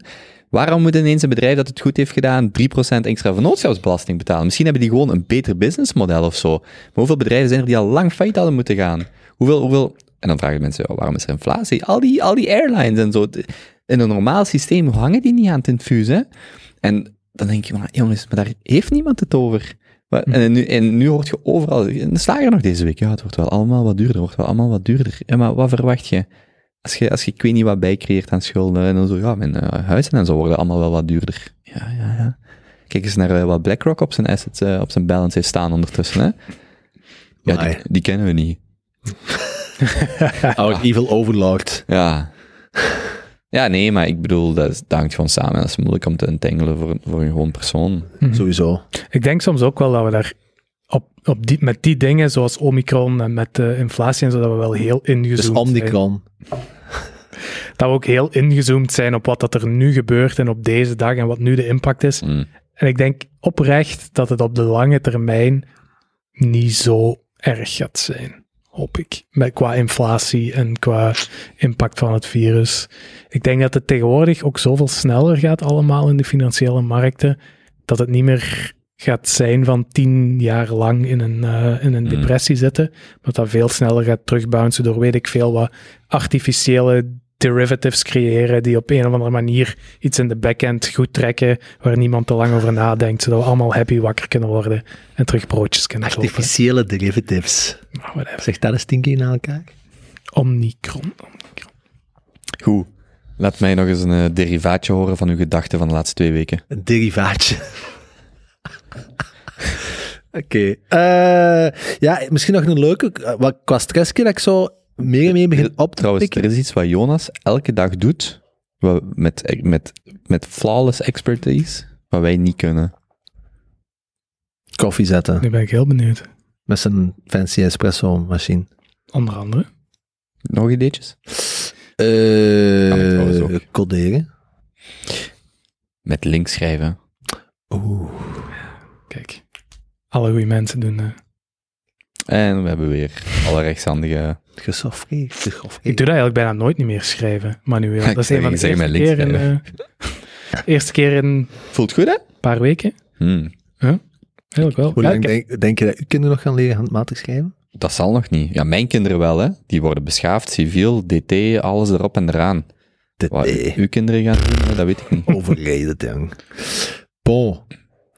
Ehm stressje, iets waar ik meer en meer zo op te volgen, is dat conflict in Taiwan.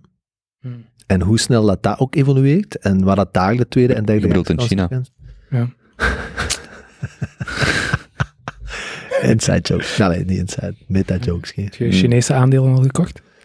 Nee. Nee, maar ehm, dus eh, ik- ja, ik vind dat wel, ehm, ik vind dat wel, ik vind dat wel interessant. Vooral om te zien hoe snel dat de westerse wereld en het kapitalisme daarop reageert. Hè? Dus misschien een beetje kaderen. Taiwan hoort volgens China bij China. Volgens alle rest van de wereld is Taiwan onafhankelijk. Hm.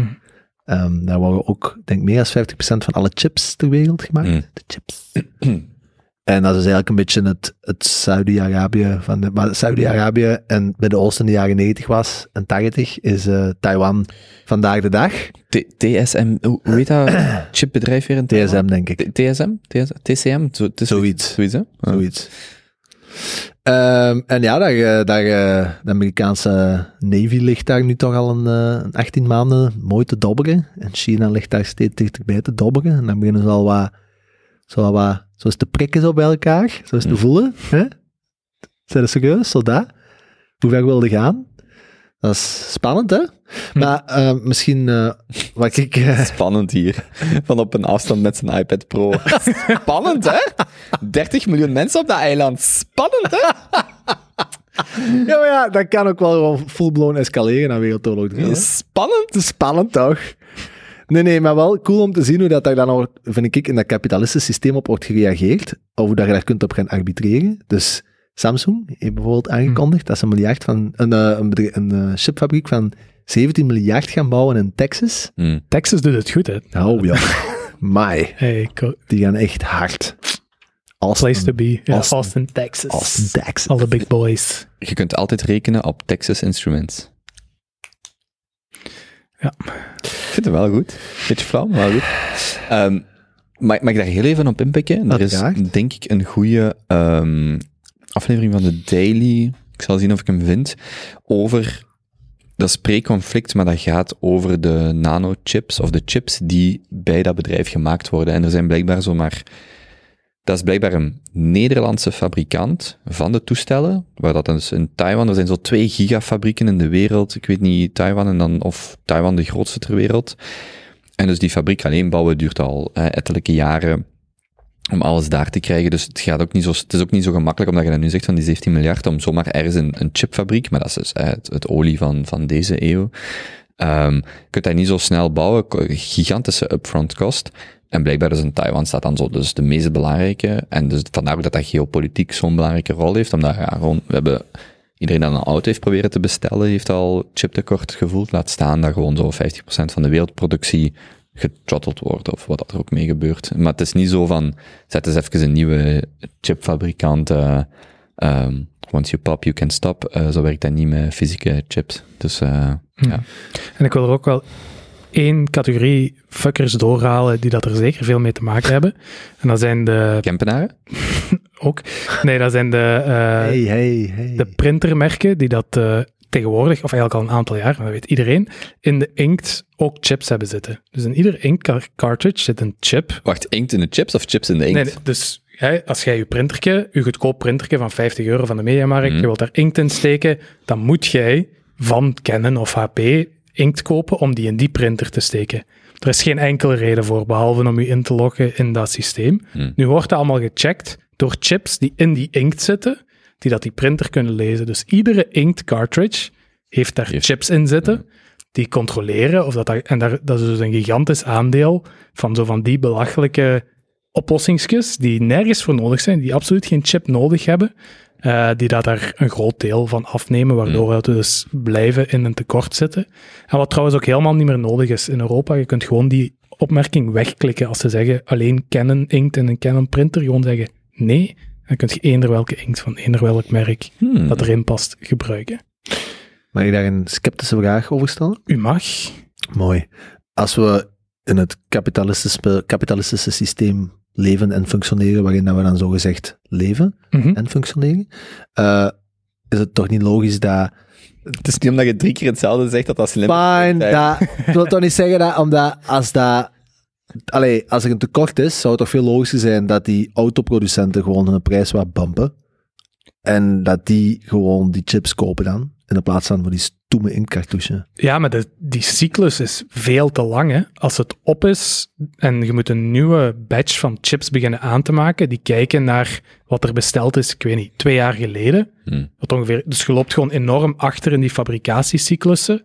En nu zouden ze in principe meer chips kunnen beginnen produceren voor in de toekomst. Maar dan hebben we het ook weer, ik weet niet of het een jaar, twee jaar is, maakt ook niet uit. Dus binnen een jaar of twee jaar gaan we dan even genoeg chips hebben. Maar eens die fabriek is geupscaled, kunt je die ook niet meer zomaar naar beneden scalen. Mhm. Dus eens dat die, die, um, die shortage voorbij is, dan gaan ze weer terug in de problemen zitten, want dan is een fabriek te groot, moeten ze terug gaan downscalen. Dus daarom blijft dat nu ook aanhouden, omdat die fabrieken op zich niet veel incentive hebben die kunnen ten eerste niet op korte termijn upscalen. En als ze upscalen, dan nemen zij het risico op zich voor, de, voor in de Mhm. toekomst. Voor toekomst. Dus het is, het is niet gewoon dat ik vandaag kan zeggen, ik doe mijn prijzen omhoog, die zijn al twee jaar geleden besteld. Je hebt niks meer, er is Mhm. niks te kopen en er is niks in prijs omhoog te gaan. De chips zijn op, zover ik het begrepen heb. Hmm. Is voor, hoe ik het begrijp, is dat de core van het issue, is dat die cyclussen zo lang zijn en die backorders ook zo ver op voorhand. Maar dat is de vertrekken. fout twee jaar geleden al gebeurd. Ja, maar toen was er geen corona en geen niks. Hè? Ja, ja, en dat is ook gewoon het hele just-in-time-principe, wat gewoon geglobaliseerd is. Hè. We maken Ja. iets, we shippen dat. en, eh, en, en, en eens dat er een kink komt in die productiecyclus, of in die eh, supply chain cyclus, zit je met gigantische problemen. Maar er is nooit zoiets disruptiefs geweest, allemaal tegelijkertijd. Hmm. Als er een tanker ging platliggen in het Suezkanaal, dan merk je ook ineens zo'n, maar dat is een heel lokale shortage of, of squeeze van, van, van een week. Mhm. En toen was er toch al zoveel vertraging. Dat is, dat is gewoon één vrachtschip, laat staan een, een coronacrisis. En in zo'n Chinese fabriek gooit je daar 100 Chinezen bij en die hebben meer output. Maar bij zo'n chipfabriek, dan moet je machines. En, ja, ik weet het ook niet. Ik zal er ook wel hier en daar wat naast zitten. Maar ik dacht dat dat het probleem was. Die hele lange cyclussen. Hmm. Ja, ja, het is blijkbaar om zo die, die ehm, want die, die, die machines waarin dat die chips worden gemaakt en waarbij dat dan die Nederlandse partij echt wereldtop in is, wat ook wel echt boeiend is om eens te gaan be- te bezien, denk ik.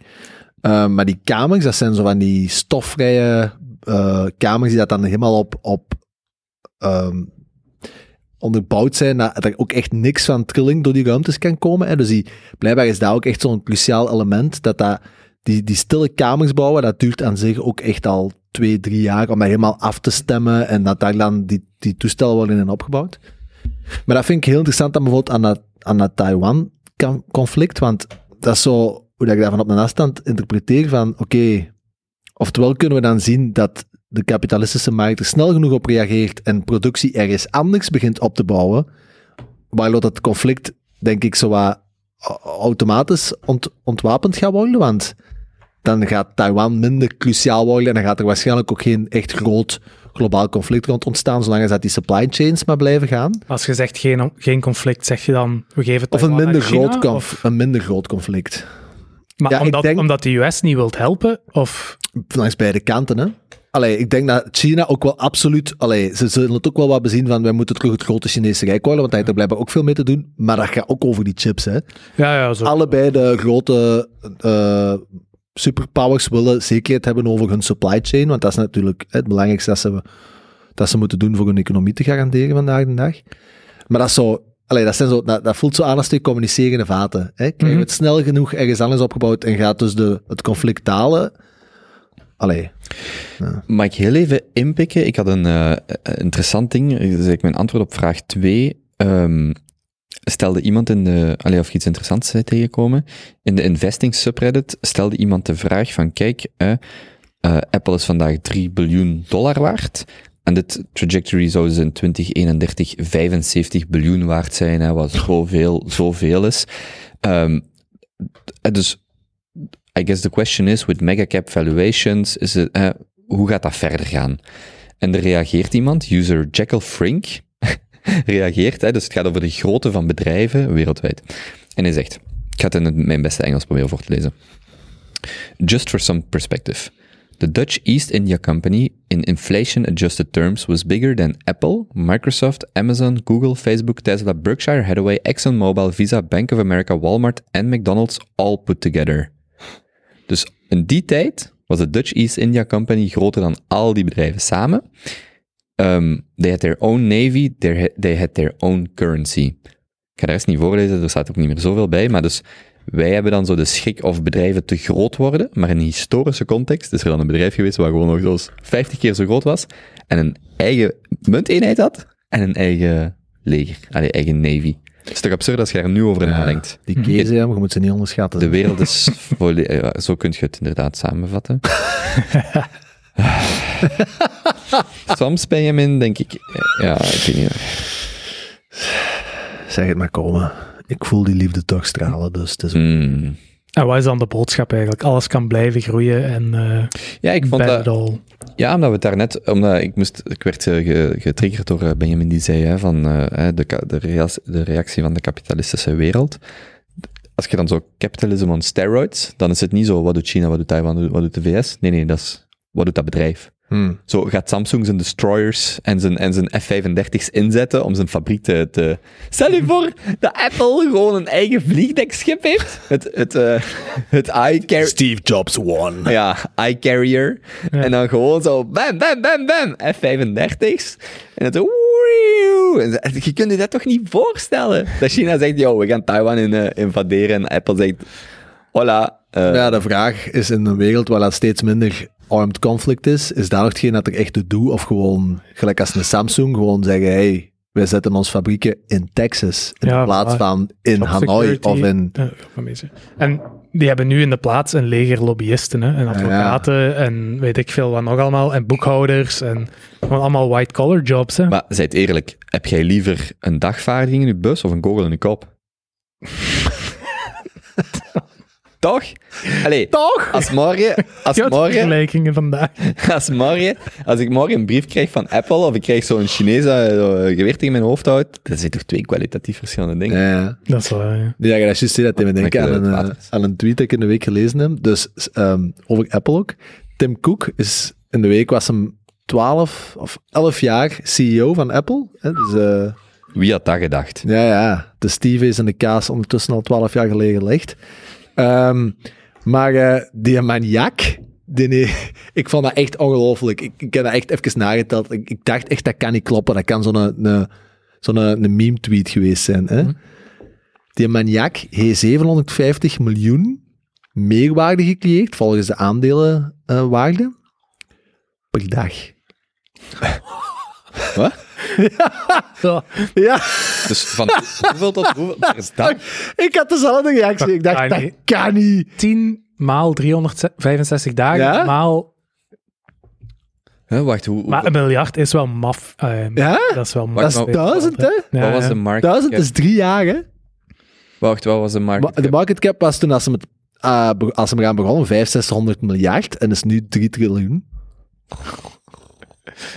Ja, heeft hij... Dus 3000 is, en dan die zeven, niet een, miljoen, een miljard per dag, maar 700. 700! Is wel zo. Tim gaat vandaag naar zijn werk. Tim, Tim klopt om 6 uur af. Tim, Flink gewerkt, jongens. 750 miljoen erbij. Stevige die hoop ik. 750 miljoen, ja. Tim staat twee minuten voor een rood licht, zie je. Ja. Ja, jongens, dat is aan 2,5 miljoen dollar minder. eh. Maar toen die, toen die CEO werd, was er heel veel kritiek op, want eh, saai en Apple lanceert niks meer in de jaren daarna. En dan, ik denk dat er zo ergens een, een, een, een piece of een documentaire over hem was.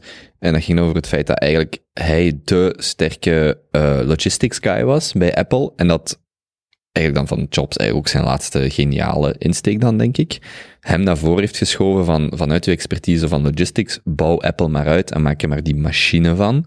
En dat bepaalde mensen zoiets hebben van, ja, innovatie blijft misschien wel hangen, of is niet meer gelijk de Jobs tijdperk.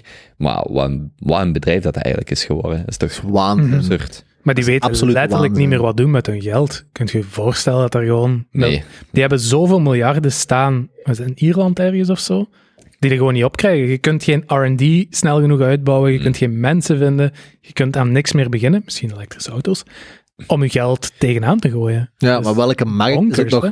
Dat is het ding, hè. Welke markt is nog interessant? Als die de Oh. bottomline nog willen zien moven, die gaan niet beginnen aan fucking Polaroid-dings en zo. Hè. Dat moet een markt zijn van een paar Ja. honderden miljarden. e- of dat is gewoon niet interessant om aan te beginnen. Dus er zijn er niet veel, hè. Elektrische Crazy. voertuigen. Elektrische voertuigen, Ja, ja. dat zal zo een van de laatste twee, drie zijn, maar dat, maar dat Of interessant overnemen, is, hè. Of eh, ja, een bedrijf overnemen, hè. Veel kopen.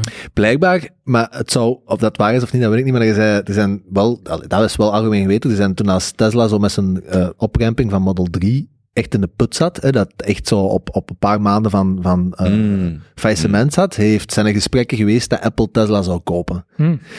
En eh blijkbaar, eh, het, het dichtste dat is gekomen was dat de Musk dan met eh die, een- de, de Tim Cook een conf call had gehad. En die Musk is blijkbaar gaan zitten en die heeft gezegd, kijk, ik sta ervoor open, maar het merk Tesla blijft en ik word CEO van Apple. en heeft Tim gewoon, zeg je serieus? Ja, oké, is gedaan, nee, afgelegd. Ik herinner me wel, zo'n tweetje was voorbijgekomen, dat, dus van die befaamde periode.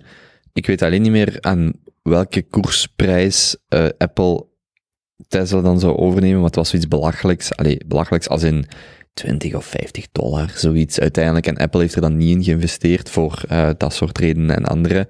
En dan uiteindelijk, ja, had- ze hadden, ze hadden het kunnen kopen. Ja, maar- Allee, wat. Het maakt hun niet uit, hè. Zoveel maakt hun letterlijk niks Ja. meer. Zoveel cash en kapitaal. Want ik weet nog dat dingen, ehm, die opvolger van, ehm, eh, van Buffett, in 16 of 17 een Apple-positie heeft Hmm. ingenomen. En dat was toen dus in heel de investeringswereld eh hele grote heisa, want Buffett heeft nooit in eh tech stocks of, of growth stocks, voor zover ik weet, geïnvesteerd. En dat was echt zo'n soort van eh, de, de, de gouden prins die zo even zegt van we gaan, we gaan dit doen en dit wordt dan de toekomst als Buffett uiteindelijk sterft en, eh, en Munger, of er niet meer zijn. En eh, toen werd al in 16, 17 gezegd, inclusief ik zelf, dacht van, maar wat, wat koop je Apple? Dat stond toen op 91 dollar of zo per aandeel. Ehm, uiteindelijk is er geloof ik ondertussen nog een share split geweest. En ik weet niet wat de koers vandaag is, ik denk zo 150, 200 dollar, maar er is een share split geweest, geloof ik. Hmm. Dus, die, dus zelfs toen dachten veel mensen al van, wat kan Apple nog groeien? Dat is al een miljard, eh, Ja. een biljoen waard. Of weet ik veel wat de koers toen was. En dat blijft gewoon knallen gelijk, eh, ja. Dus een eigen leger, als er één bedrijf is, eh, dat is misschien een leuke vraag. Als er één bedrijf is van al die gigabedrijven dat een eigen leger heeft, om u te verdedigen, welk zou je dan kiezen? Google. Ik Amazon. Amazon. Ja, ja, die zijn maf. Die zijn zo Amazon. als een doog. Sowieso. Ja? Die gaan door tot door, hè, man. Eh, Levering in één dag, hè? ja, maar Google heeft die AI. Dat zijn gewoon geen mensen meer. Dat zijn gewoon robotjes die overal rondvliegen. Zo van die drones. Van die drones. Ja, die erin neermaaien. Tegen dat je met gezien Hey, al Met door. infrarood, Ik denk dat whatever. Amazon daar verder in staat. Zo, ik zou daarop gokken. Ik denk zo in, in confined spaces, hè, warehouses en zo, ik denk dat, dat je niet op kunt tegen Hmm. Amazon, maar zo in the wild, in the real life, Google heeft ook een militaire divisie, hè. Allee, Ja. geen, Ja, die leveren aan, Ja. Amazon ook, hè. Cloud services ja, en zo. ja, ik denk dat Google meer in zo het fysieke zit om, Hm. ik weet het niet. Nee. En heb je die foto's zo de laatste tijd nog gezien van Jeff Bezos? In zijn opgepompte... met Beetje zijn- cringe, hè? zijn- Een beetje cringe. Ziet, hem er niet goed uit? Ja. Dat is relatief, I guess, maar Die is echt opgepompt gewoon. Had jij, cringe. had jij die foto opstaan? Was dat die van Jeff Bezos? Jeffrey Bezos. Nee, nee, maar je moet maar eens op zijn Twitter zien. Mm, dus zo. een gepost dat hem zo Happy New Year en dan zo een zwette Barbie ding neffen met Ja, een opgepompte titel die dat zo tegen, dat je echt denkt, jong. En is een vorige vrouw, dat was echt een, dat was een heel natuurlijke schoonheid, vond ik. En nu zijn echt met zo'n, ja, Zou je de ex van Bezos of van eh, Gates ehm, D-O-E-N? D-O-E. Why not both? Melinda is wel echt de, de, de, de, de, de, de, de praat erna, hè, zo de aftertalk, gaat wel, denk ik, nog interessanter zijn als met de ex van Bezos. Jij zit Melinda echt- Is dat hoe dat Jij jij je echt- maatstaf ja. zet over met iemand het te delen? Ja? Het, de, de, de daad after- zelf zal ook maar maximum een uur duren, hè? In, goed, in echt het beste geval. Dat is een oude vrouw, hè? Wat zit je nu allemaal aan het zeggen? Ja, daarna de nog de hele tijd, hè? ja? letterlijk gewoon aan het denken over de cost-benefit analysis van wat, wat heb ik daar aan die Melinda avond? Gates heeft volgens mij een goede babbel. Die andere ken ik minder goed. Ja, maar compleet langs... Maar, dus onder doen Ja? verstaat geen goede babbel. ja, nee. maar Benny denkt Het gewoon, full wat is dat mij package, hè? waard? Zo een uurtje seks, wat kan ik daarvoor terugkrijgen en wie heeft daar de meeste En je return? gaat echt over gewoon poepen en tafballen of wat? Ja? Ja, nee, hè, Jan. Je op zijn minst nog een beetje spoenen en slapen. En, En dan Gates, ontbijt. en dat komt er gewoon gratis bij, dat gedaan. Melinda ja, of je doet dat Cathy toch Wood? fatsoenlijk? Dat is Melinda Gates, hè? Weet je hoeveel kinderen dat die heeft gehad? Melinda of Cathy Wood? Oh, Ze zijn Oh, allemaal dat is over heel 60 moeilijk. 60-plussers bezig, hè? dat is heel moeilijk. Die Cathy Mm. Wood ziet er wel echt nog heel goed uit Mm. voor de geleefd. Dat is niet normaal. Die zit aan een of andere verouderingsdrugs dat nog niet op de markt is, hè? Verjongeringsrust. Verjonging, ja, preventieve veroudering dan. Mm. Jij?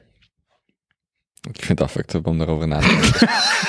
ik zit in een relatie, jongen. Ik, eh, ik denk daar zelfs niet over. Ja, ja. Nee, Wat heb je gedaan op die tien dagen alleen? Veel geschreven, gejournald, rondgekeken, gepoetst. Maar over die oorlog nog en die legers, heb je daar echt schrik van over dat China en de US iets gaan doen? Ik heb, in mijn gedachten zit er iets van, dat is gewoon mutual assured destruction. Als er echt iets gebeurt, dan is het compleet naar de zak. Ja, maar het gaat nooit zo escaleren. Dat gaat over kleine dingen, gelijk, Taiwan, gelijk dat toch al de laatste post Tweede Wereldoorlog is er geen groot conflict geweest, anders dan misschien Vietnam, maar dat is ook gewoon extreem. Het zijn altijd kleine subconflicten bij Taiwan, bij om gewoon zo de, niet gewoon, ik bedoel, het is conflict, complexer dan dat, maar welk is nu toonaangevend land? Er is morgen een conflict. Hoe weet je nu of eh, de VS dan wel China militair leiden? Die gaan dat nooit head-on doen, want eh, om dezelfde reden, eh, die, om de reden die jij net geeft. Maar er is ergens zo'n grensconflict, gelijk bij Taiwan. En ik denk dat daar veel meer de toon wordt gezet van wat is nu de leider, maar zo'n full-on conflict, inderdaad. Waar, Ik weet dat niet, hè.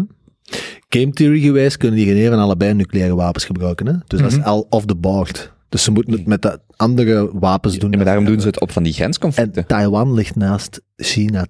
Dat is, die voelt dat voor hen, voelt dat als je ons land binnengevallen. Hè? Zo zeggen die dat ook. Hè? Taiwan is van ons. Hm. Dus als, als, het, als die daar morgen, wat ik ze wel zien doen, is gewoon eens gaan binnenstappen. Gelijk als ze met, met Nepal hebben gedaan. En zeggen, ja mannen, kom. Hè? Kom nu maar terug gewoon bij, bij papa. Hè? Kom maar terug, braaf, sluit maar terug aan bij de familie. Ja, wat gaat het doen, hè? Papa Ping. Ja, maar dat, zo, ik denk, als het gebeurt, gaat het zo gebeuren. Amerika gaat niet... Voor ons is het oké gelijk als dat het is. Dus wij hebben geen incentive om binnen te vallen. De vraag is, als China binnenvalt en met een opperheersing nu, die na zijn eigen nog even moet gaan bewijzen, omdat hem nu de zoveelste, allee, de tweede of de derde opperheerser is in Chinese geschiedenis, die wil nog iets doen voordat hem zijn kaas legt. Hè. Die wil zijn magnus opus nog op tafel gaan leggen. Hè. En dat is, volgens experts, het terug samenbrengen van het grote Chinese Rijk. En het enige dat nog mist nadat hem Nepal heeft, is Taiwan. Dus ik zie dat echt nog wel gebeuren, dat, die gewoon is, dat wij is wakker worden op een zondag en dat die zijn binnengerukt. En wat doe je dan als het Westen? Ja, met die ch- chipfabrieks daar, je kunt je niks anders doen dan daarop reageren. Ja, en is- dan escaleert boel. Dan, weet je niet, dan, is, het- dan is het ongekend scenario. 12, 12 echt. En die is in de kop, dat is nog niet. Wereldconflicten, en dat is, dat is het enige wat we eruit Ik hoor binnengerukt en ik denk, dat heb ik in die context nog niet gehoord. Binnengewandeld, binnenges, Binnengefietst. binnenges, binnen, binnengevlogen. Die zijn trouwens ook heel hard aan het gaan met hun nucleaire reactors, hè? de Chinezen. Die Maar hebben er enorm veel bij besteld. Klimaatneutraal eh, tegen bouwen. 2060. Ja. Bam. ben, 150, eh, 250. Ik zijn eh, aandelen beginnen kopen van nucleaire mijnen. Nucleaire mijnen. Hot tap. Oh nee, Hot stock tip. hot stock tap. Gewoon China en Not Just in case. Not Just, investment advice. just in case. Chinese stocks. Just, Zijn je al defensieaandelen aan het kopen? ju- just in case. Defensie nog niet, nee. Jij is een siloze ja, kijk je. kapitalist. Exact. Oké, jongens, volgende vraag. Ik had eigenlijk nog, ehm, ik wou nog een display van mijn eigen intelligentie doen. Ik zal het maar gewoon zeggen gelijk het is. Maar ik heb eh, in een van de vorige Juntos aangekondigd dat er, eh, fuck, ik ging dit voorbereiden, ik weet niet meer. Er is in ieder geval een nieuwe partij in Vlaanderen. Die heet Vista. Die hebben, Vista. ik heb ergens gezegd dat er nog een... Nee, nee, ik weet het weer. Ik heb een paar juntos geleden gezegd dat er een grote opportuniteit is naar 2024 voor mensen die niet, politici die letterlijk niet besmet zijn met heel het COVID-beleid, coronabeleid, om in 2024 te participeren en met een soort van, hey, hier zijn wij, wij eh, vergeet alles van COVID, wij zijn een nieuwe stem. Eh, heb ik een paar weken geleden gezegd. Ik denk dat daar een opportuniteit is. En eind december is de partij Vista gelanceerd. Die positioneren zich als Vlaams en progressief, dus Vlaams links. Eh, waar dat er eigenlijk tot nog toe geen partij is dat dat deed. En ik heb daar deze week, eh, was een aflevering in Vandaag, de podcast van de Standaard. Nu, in België heb je een federale, geloof ik. Nee, sorry, Vlaams, zoveel weet ik er zelfs van. Een kiesdrempel van 5%. Dus je moet 5% halen of je telt niet mee. Dus dat gaat niet waarschijnlijk niet halen. Want zelfs een lijst Dekker heeft ooit maar 7 of 8% gehaald. Wat eigenlijk al extreem indrukwekkend is. Maar om maar te zeggen, hoe moeilijk dat 5% of hoe hoog dat die kiesdrempel ligt. En ze hebben hè, met de partijfinanciering, ze krijgen geen geld en dergelijke. Maar er is dus wel een nieuwe partij. Vlaams Progressief. En van wie, van, van wie komt die uit? Zijn er gekende... Nee, dus ze hebben momenteel dus Tom Garcia en dan nog een gast. Ehm, ze hebben hier nog geen bekende boegbeelden, wat dan een vraag is. Want stel dat je nu, stel in het beste geval, ehm, een progressieve NVA zou kapen, pakken Zoal Demir, Jan Peumans. Zodat profiel duidelijk, zeker Jan Peumans, duidelijk progressief en Vlaams. Het probleem is dan dat je riskeert dat ja, die partij ehm, geïdentificeerd wordt met dat één boegbeeld of kopstuk. Ik denk dat dat een groot gevaar is. Ik denk dat, dat bijvoorbeeld de NVA dat goed heeft gedaan. Geert Bourgeois was wel het boegbeeld. Maar niemand denkt aan NVA toen misschien meer, maar vandaag al helemaal niet meer, als zijn een partij van Geert Bourgeois. Gelijk bij Lijsten Dekker, er is één persoon en die dicteert, bij wijze van de perceptie toch. Denk dat dat geval, stel dat je zo bijvoorbeeld een Zoaldemir nu zou binnenhalen bij Vista, ja, dan is dat gewoon de Zoaldemir-partij. En dus het ging ook in die aflevering van vandaag over dan Spirit, hè, dus de Volksunie is uit elkaar gevallen, NVA de rechter-conservatieve vleugel. Ehm, en, dan, en dan Bert Anciot, de linker eh, progressieve vleugel, Spirit. Spirit heeft dan in 2003 een kartel gedaan met ehm, SPA, maar die zijn daar volledig in opgegaan. Dus zelfs voor, dus, dus het probleem is ook voor een kleine partij like Vista, als die een kartel gaan doen, dus ofwel halen ze boegbeelden binnen, maar ja, dat is gevaarlijk. Of ze doen een kartel, maar dat is ook gevaarlijk. Dus ik vraag me, ik denk dat die heel weinig kans hebben. Maar er is dus wel officieel Moet je deze niet uitnodigen? een nieuwe partij. Eh mogelijks. Eh, mogelijks. Maar dat is zo Ja, is het geen tijd voor uw politieke debatten? Ik dacht dat dat nog altijd eh, de target was. voor- 2024. hè. Christophe Calvo komt binnenkort. Hm. Praten en zien hoe dat daarmee gaat. Ja. Maar ik vond het wel interessant gewoon om te zien. Nu een beetje vernieuwing. En ik denk dat er effectief wel, dat hun statement wel correct is. Van er is voor de Vlaams progressieve kiezer weinig aanbod. Want als je progressief stemt, zit je bij Groen en Hmm. eh, SPA, of ja, vooruit. Maar die zijn, ja, Groen is, zeker zoals ik ze percipeer de laatste jaren, extreem, of veel Belgicistischer dan Vlaams. En eh, vooruit heeft ook die, die is zeker geen regionalistische partij. Dan denk ik dat PS al veel regionalistischer is eh, als tegenhanger. Dus daar is er niet echt een, een vat voor. De vraag is natuurlijk of ze dat kunnen capteren, al dan niet. Hm. Hun positie was, er zitten bijvoorbeeld bij, bij Vlaams Belang veel mensen die, of er zitten bij Vlaams Belang mensen die daar vooral zitten ehm, ehm, voor het Vlaams nationalistische, maar die eigenlijk veel progressievere gedachten hebben dan het eh, Vlaams Belang conservatisme en ook bij de N-VA. En dat ze die kunnen wegtrekken. Maar we zullen wel zien. Cool. Maar van, van waar komt, zit daar dan iets van geld, mensen achter? Nee, gewoon... Voor zover ik weet, weinig. Is dat echt zo... Hm. eh, dat weet ik niet. En als het echt goede politici is, dan komen we het ook niet te weten. En dan lijkt het vooral alsof het niet zo is. Ja, ja, ja. Maar From the underground. ja, ja. Maar cool, ben benieuwd. Vista. Ja, ik had eigenlijk ook de Vista om aan te kondigen dat er een Ja. gat was voor nieuwe partijen. Dus Windows Vista was wel niet zo misschien luisteren ze nog naar de. Junte Boys. Ja. Cool. Dat is ook. Ik ben benieuwd. Ik volg heel die Vlaamse politiek. Ik vond dat wat, volg dat wat minder, maar Echt niet mee bezig. ik, eh, ik vind eh, innovatie eh, in elk geval leuk. Binnen dat Ook oudstelsel. het enthousiasme waarmee je dat zegt, is ook echt treffend. treffend. Ja, Prachtig. ik denk nog steeds niet dat ik federaal ga stemmen. Of Vlaams. Ik mag dat niet zeggen. Goed. Ehm, vraag 2? Of, eh, Ja, we zitten nu aan een eh, vraag, vraag 2. Hè? we zijn er een beetje door aan het zwaffelen, hè? Zo, Het is waar, alles, alles ja. krijgt een klets. Dat is toch oké? Het is wel van alles Ja. en niks, maar het is een beetje random, maar dat mag ook eens. Heb je recent een noemenswaardig essay, boek of podcast gelezen of gehoord dat je opmerkelijk of geschikt vindt om aan een toekomstige monetair business en technologie Oh. kennis? Die van mij sluit eigenlijk wel een beetje aan op de politiek. Ah, Oeh, toch, toch wel straf, maar eerder iets, iets meer in het algemeen, links-rechts en zo. Ehm waar dat ik de laatste tijd wel last van heb, of echt wel begin te merken, en dat is eigenlijk ook al bij die Elon Musk, maar ook zeker bij een Sam Harris, een Joe Rogan, is heel dat dingen van hoe langer je ze volgt, hoe meer je merkt van oei, dat, dat vind ik toch niet helemaal zo super dat je daarmee bezig bent. Of Joe zijn gasten van de afgelopen paar maanden zijn, Mm. zijn voor mij niet altijd dezelfde kleppers of legitieme profielen dan dat hem meestal aanhaalt. Ehm, en er is ook niet altijd evenveel ruimte voor, voor een, een soort tegenpush. Dus dan ga ik daar soms wel zelf naar op zoek van wat is dan het tegenovergestelde standpunt. Dan komt je uit bij mensen als, eh, wie heb je dan zo, Hassan Piker, ik weet niet of je die kent. Een van de Young Turks, self-proclaimed communist. Ehm, een van de enige Dus David Rubin, maar de andere kant dan. ja, volledig de andere Hmm. kant. Maar een van de enige echt compleet linkse, en ik zal het zelf ook zeggen, linkse nutjobs, eh, die het echt goed kan uitleggen. Waar dat je zo een uur aan het luisteren bent en je begint te knikken en je denkt, oh fuck. Maar anyway, die kan het goed. Stalin, Stalin was toch niet zo fout. Stuur ze allemaal naar de gulag. Oh, tuurlijk. Ja, ja, ik zou toch aanraden om eens te kijken. Soms heeft hij een goed En punt. hoe heet die? Hassan Kipling. Hassan Piker. Hassan Piker. Piker. Oh, onze leeftijd ongeveer. Eh, Is er een Wacht, wacht. zijn leeftijd? Of Nee, dat is de eigenlijk. Dus, Hass- Hassan is een, eh, zat eerst bij de Young Turks, hè, echt politieke commentaar, nieuws doen en zo. En doet nu eigenlijk alleen nog Twitch-streaming. Eh, Hmm. Dus die, die is daarmee begonnen omdat die heel veel schrik had van. Nou, nu ben ik een beetje aan het afwijken, maar van de, de extreme right pipeline op het internet. Ik weet niet of je daar al van gehoord hebt. Dat blijkbaar is dat een ding dat de linkse kant. Amerikaanse politiek ben ik wel bij mee. Hm. Dat de linkse kant heel fel gelooft en heeft onderzocht.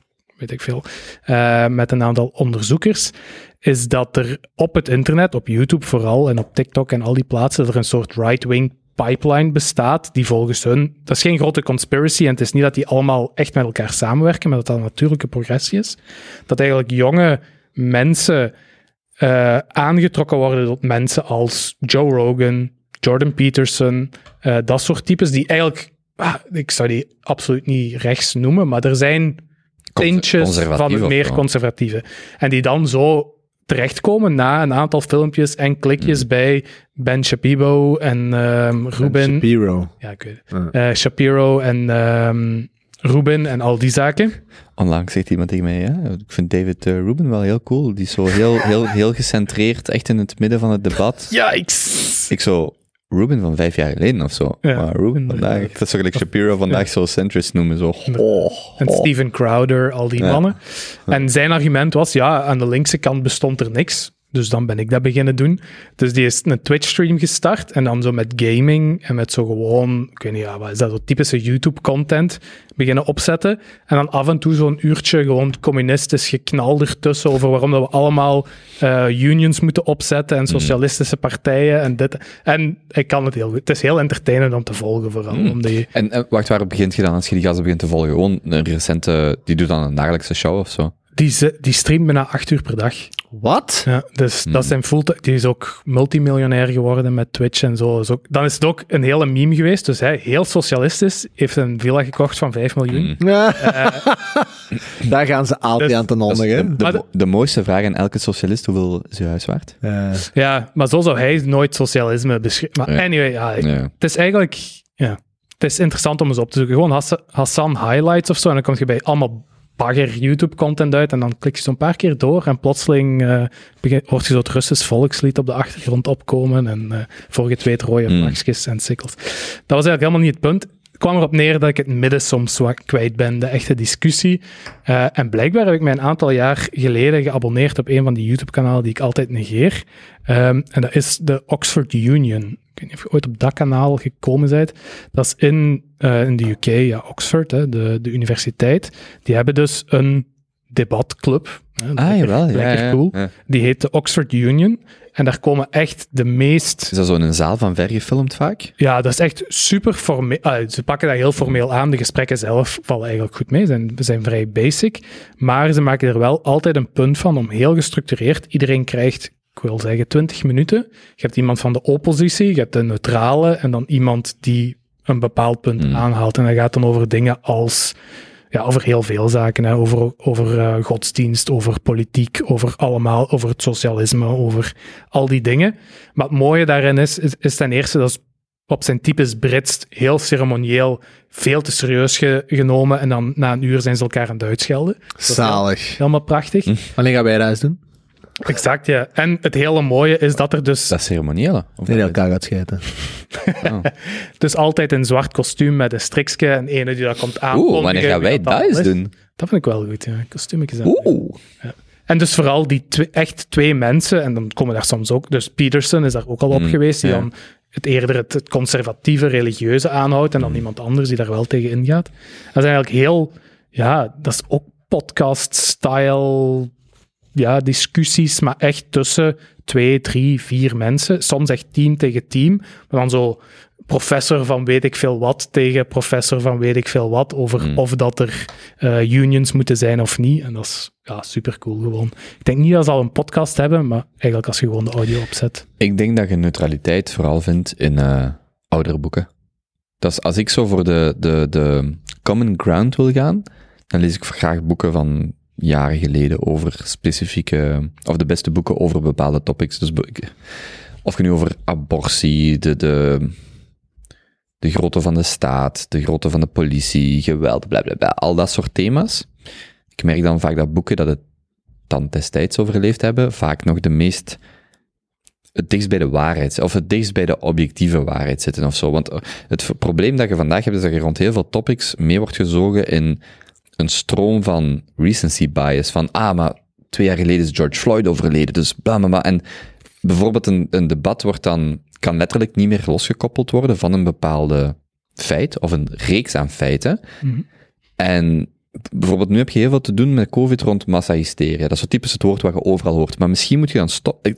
Zoom eens even uit van COVID en bestudeer de beste boeken over massahysteria, zodat je dat achteraf op COVID kunt. En niet vanuit COVID. Ah ja, ziet je, want dan heb je constant die confirmation bias. Dus wat ik wil zeggen is, of monetair beleid. Ja, ziet je wat? Maar lees dan de beste boeken van vorige eeuw over uh, government policy rond. Dat vind ik dat mij heel hard helpt om zo. Maar wat is nu de kern van dit? Want de, de gesprekken die wij voeren zijn niet nieuw. Hè? Dat zijn gewoon altijd dezelfde topics die altijd terugkomen.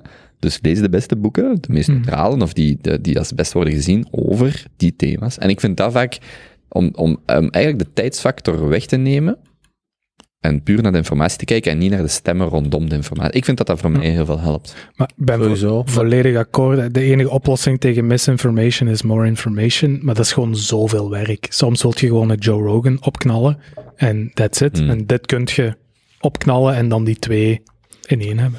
Maar hoeveel in de tijden van exponentiële technologie gaat het toch steeds minder en minder van de accurate of van de hedendaagse uitdagingen kunnen gaan terugkoppelen naar het verleden. Hoezo?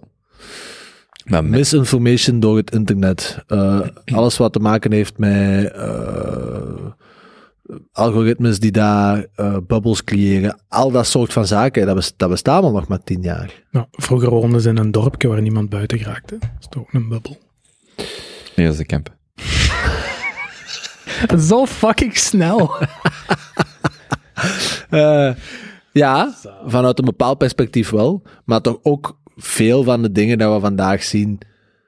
Eh, nee, alleen, misschien vandaag valt het nog mee. Ik denk wel dat de grote vragen, de grote uitdagingen waarmee dat we in de nabije en verre toekomst mee geconfronteerd gaan worden, dat dat steeds moeilijker gaat worden. Er gaat altijd een, een kern dat je wel gaat kunnen gaan terug gaan koppelen naar het verleden. Hmm. Maar toch ook door de, ja, de, de, de, de, de nieuwigheid van de inherente dingen die we aan het doen zijn. Maar was, ik, ik weet niet wat je punt, of ik, ik volg niet wat je punt is. Dat, dat je niet kunt toepassen wat er in de geschiedenis gebeurd is, omdat het nu zo anders is. Maar dat ik niet... Ik zou net zeggen, het is 90% hetzelfde en 10% anders. Want bijvoorbeeld de bestorming van het kapitool met Trump, hè, 6 januari. Je zou kunnen zeggen, er is geen enkel historisch werk wat mij een inzicht kan geven in dat feit, want het is nog nooit gebeurd. Maar dat is dan wat ik onder die 10% van zo neveneffecten, personen er rond, maar de kern van was de rechtsstaat, mogen die, hè, ik denk dat die discussie al heel lang en heel subliem gevoerd is op andere kanalen. Of dat, dat zou ik dan, dat zou ik dan argumenteren.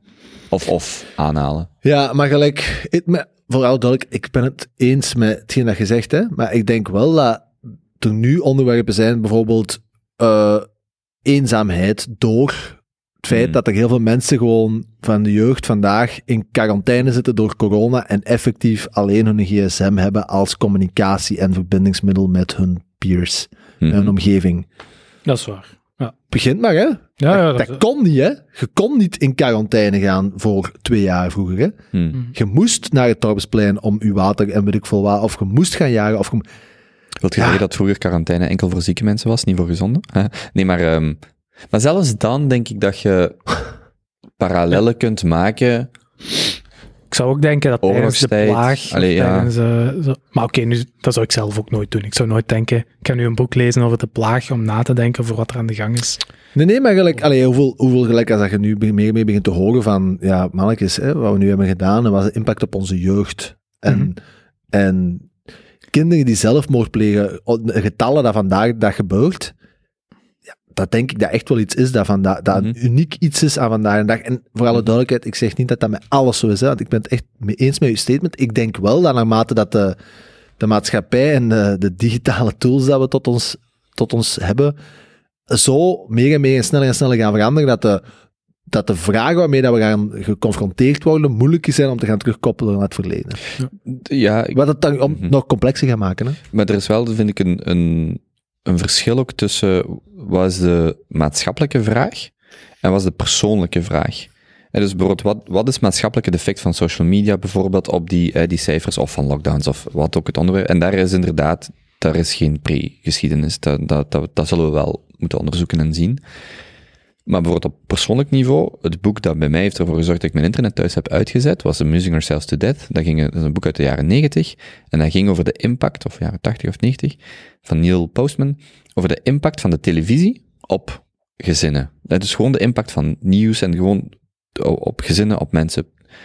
En je leest dat, en eigenlijk de impact van een televisie op het, sorry, op gezinnen, op het publiek discours, op het eigenlijk het, het, het entertainend maken van alles, ook serieuze dingen, nog als voorloper van um, reality TV, maakt je al de analyse van die televisie heeft een heel zware, een heel grote opportuniteitskost, neveneffecten zijn heel zwaar. Als je dat leest vandaag vanuit het internettijdperk, wat nog tv on steroids is, maal 50, dan lees je echt dat boek en je denkt van, waar de fuck zijn wij mee bezig? 24 op 7 verbonden. Dus voor mij persoonlijk heeft dat een heel grote impact gehad. Dus die sociologische vragen, maatschappelijk, dat, dat weten we niet.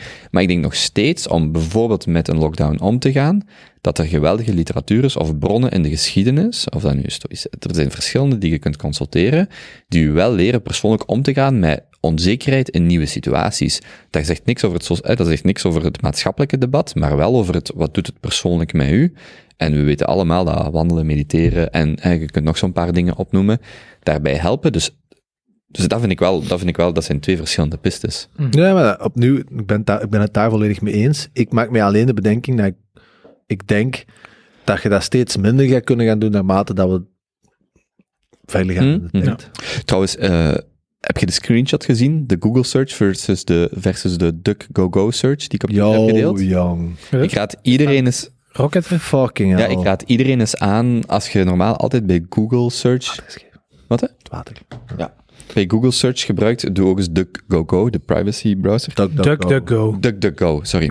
En um, het ging over um, CDC heeft ergens eind december gezegd, vanaf 31 december, of vanaf 1 januari, stoppen wij met PCR-testen te doen hmm. voor uh, COVID te detecteren, want die zijn gewoon niet, die zijn gewoon niet correct genoeg. We kunnen, soms meten wij een andere ziekte, niet, niet griep, maar zoiets, maar, en zien wij, uh, het verschil is te klein, en dus wij denken dat je uh, COVID-positief bent. Zwat, lang verhaal kort, PCR-testen gaan we niet meer gebruiken, we, er zijn andere testen. Als je dat dus op, en ik heb er twee screenshots van gemaakt, als je dat op Google Research als, ingeeft, gewoon CDC PCR-test, krijg je zo een paar zo lompe artikels van ergens in de zomer of zo, met zo wat, ja, wat... Niks accuraat. Niks accuraat. Als je dat DuckDuckGo ingaf, kreeg je dus de nieuwsartikels van, ah ja, CDC, hier is, en ook gewoon de CDC-website van, hè, hier, we stoppen hiermee, een paar reacties, en veel recentere informatie. En dan vraag je gewoon af, en iedereen, je kunt de test voor eender wat doen dat je wilt, hè, of je nu, als je nu opzoekt cijfers van dit of van dat, ik vond het verschil gewoon heel kras tussen... Maar dan hoor je toch in die Robert, bij, Robert, bij Rogan met Dr. Robert Malone. Die leggen dat toch uit? Dat is die Western, Western Communication Alliance, hè? ja, dat, hè? ja. Conspiracy of wat? Niks conspiracy. Niks nee, conspiracy. Trusted News Initiative. Trust, trusted ja, News Initiative. Ja. Maar, maar ik wacht nog even van COVID weg, want het, het, mag ook over, want eigenlijk dit gaat gewoon, dit is letterlijk een aankondiging. Zoals ik ook ging zeggen, is niet noodzakelijk met COVID gerelateerd. Nee, nee, maar, maar dit is letterlijk een aankondiging van CDC over een bepaald type test. En ik heb twee screenshots op, op Twitter gedeeld, dat je echt denkt van, ik wil gewoon ja, het ene leek op een DuckDuckGo leek op een nieuwsfeed en veel meer zo, waar gaat het over? En, en Google leek echt zo gecureerd van wat willen wij dat jij ziet daarover. Dat is geen link op de, op de eerste, of op de eerste zoekresultaten naar het CDC. En dat was, ja, ik vond dat... Maar ik denk dat dat een foute framing is. Het is niet wat willen wij, denk, misschien komt het zelfs mm. van wel, wat willen wij dat jij ziet? Het is wat denken wij waarop dat jij denkt dat ja, je gaat dat klikken. Gaat, ja, ja, maar het is wel belangrijk, want dat eerste komt vanuit een heel negatieve Mhm. conspiracy angle en het tweede komt vanuit, het is een bedrijf dat wil geld verdienen, wat ook niet perfect goed is, Ja, maar, maar ik wat vond, meer te begrijpen ja, ja, want de vraag is hoeveel is dan gebaseerd op je vorige zoekgeschiedenis en inderdaad. Want Maar- DuckDuckGo is... Ik heb dat geprobeerd te daily driven nu voor een half jaar. Hmm. Fucking kut. Trekt echt op geen Ja. hol. Tenzij dat je moet weten wat er in het nieuws staat. Google is honderd keer beter, omdat Ja. dat weet, I guess, wat je zoekt en wat de meeste Hmm. mensen effectief willen hebben als ze iets intypen. Maar dan heb je met Google een beetje het Wikipedia-probleem dat mensen denken dat dat legit informatie is. Mm. Terwijl bij Wikipedia kan eender wie het erop zetten. En bij Google is dat meer een, een contextuele feed die je krijgt, net gelijk eender welke andere feed. Maar wanneer jij denkt dat je door Google te zoeken een objectievere feed krijgt, wat, wat ik dan misschien met DuckDuckGo het verschil vond, ja, dan moet je dat wel inderdaad weten van, ah, wacht, ik moet misschien eens een drie hè, in Bing, in Google en in DuckDuckGo zoeken naar hetzelfde, om gewoon een, een completer beeld te krijgen. Dat zo. Ja. Net zoals, ja, Wikipedia is niet de waarheid, hè. Dat is gewoon, Hoe niet? Hm? Hoe niet? wat, hoe niet? Wikipedia is niet de waarheid. Dat is... hm. Iedereen, ik kan iets aanvullen op Wikipedia. Oh no. Heb je dat niet geleerd in het middelbaar dat je geen bron mocht gebruiken van Wikipedia? Je moet naar de bibliotheek gaan en vijf boeken lezen en refer- Hmm. Hmm. Oké. Maar wat was dat nu van die News Alliance, whatever? Trusted News Initiative. Trusted News. Trusted News. Trusted Dus news. blijkbaar, Initiative. ik denk dat de, de, de conspiracy version is dat er op de dag van de aankondiging of van de effectieve vaccinatie een soort van eh, door Reuters, AP, de grote groepen BBC, Nee, het was ervoor al, hè? of ervoor al, op een bepaalde sketchy datum is het Trusted News Initiative eh, in leven geroepen als zijnde de, we hebben allemaal Orwell gelezen, denk ik, het, Zeker. het Ministry of Truth. Daar kun je het mee vergelijken van wat wij nu zeggen als Trusted News Initiative, dat is echt. En ik denk dat je het best kon vergelijken met zo de begindagen van COVID, dat iedereen zei, lab leak, nee, nee, nee, dat is gewoon een hoax, dat is gewoon echt eh, fucked up. En wij als Trusted News eh, partners ehm, gaan nu het echte nieuws geven.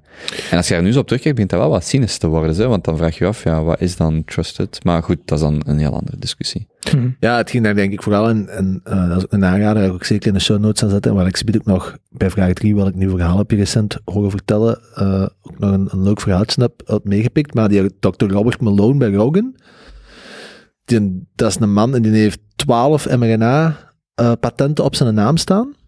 Dus dat is een van de hoofdbijdragers in de ontwikkeling van mRNA-technologie.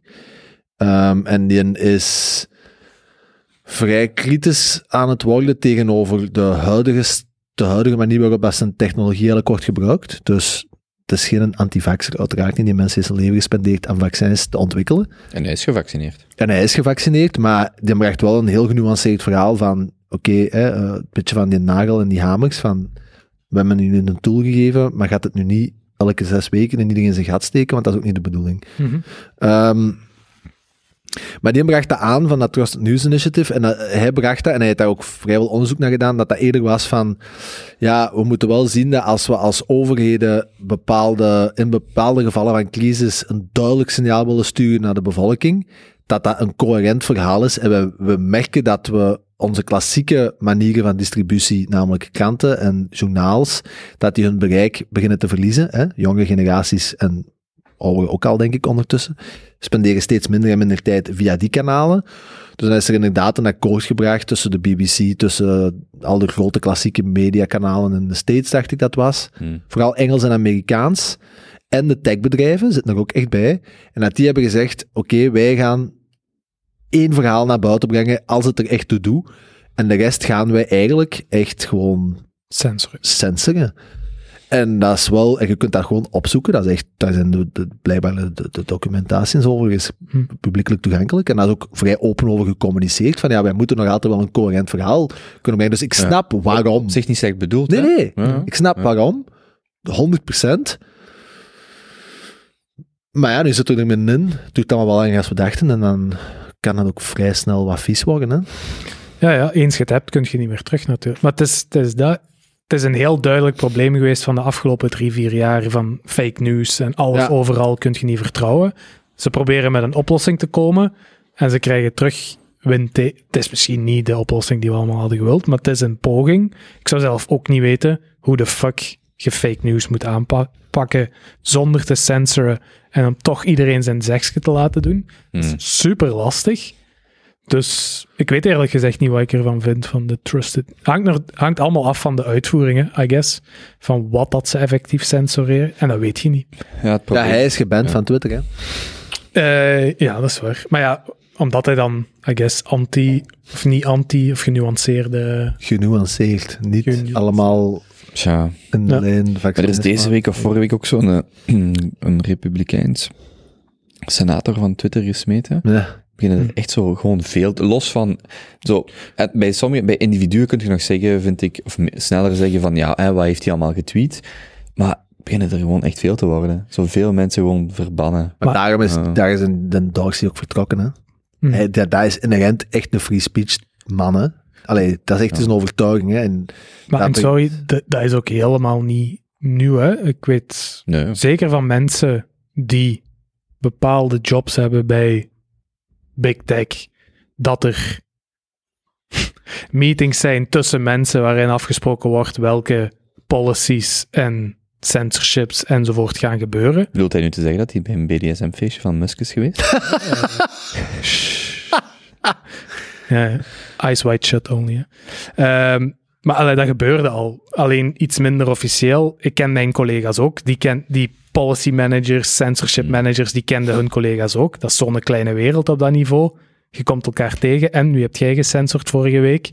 Hm. Dat, dat gebeurde al. Dus ik weet niet of dit zo nieuw is eigenlijk. Nee, nee, maar het begint gewoon zo... pff, Ja, het is proportioneel, ik weet niet of dat het juiste woord is. Platformen groeien ook, hè? Ja, ja. Ja. maar ik denk dat mensen onderschatten hoe kleinschalig het... Ah, ik ken drie of vier mensen die letterlijk tik-tak, tik-tak doen over censoren of niet. Dit mag Hmm. wel, dit niet. Per die regio, dit wel, dit niet.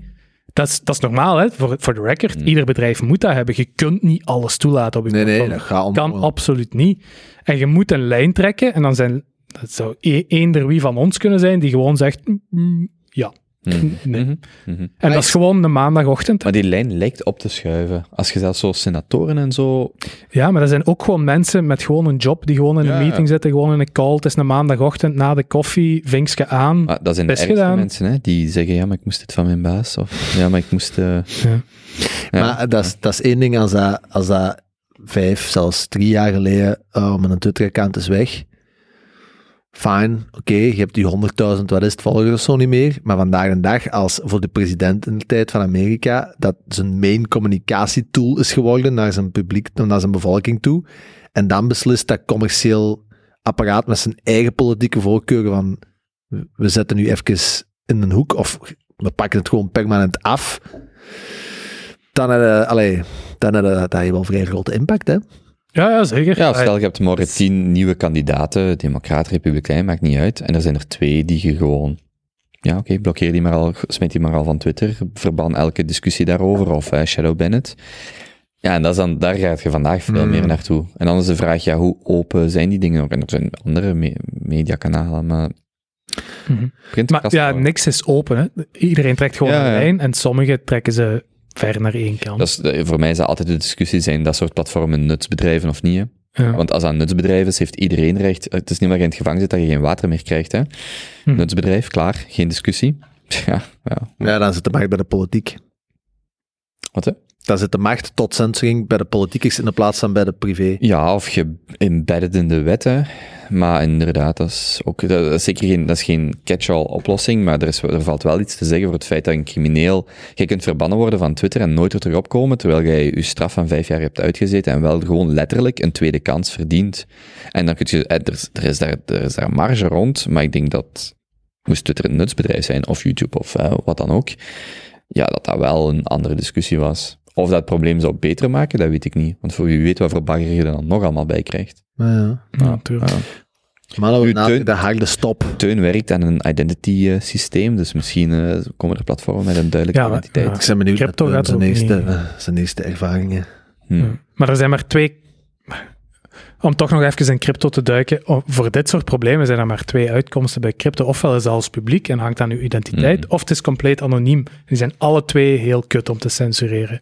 Dus daar werk eh, Anyway. Maar er gaat toch een, gelijk als dat je nu decentralized exchanges zet, dat eigenlijk gewoon algoritme achter zit. Mhm.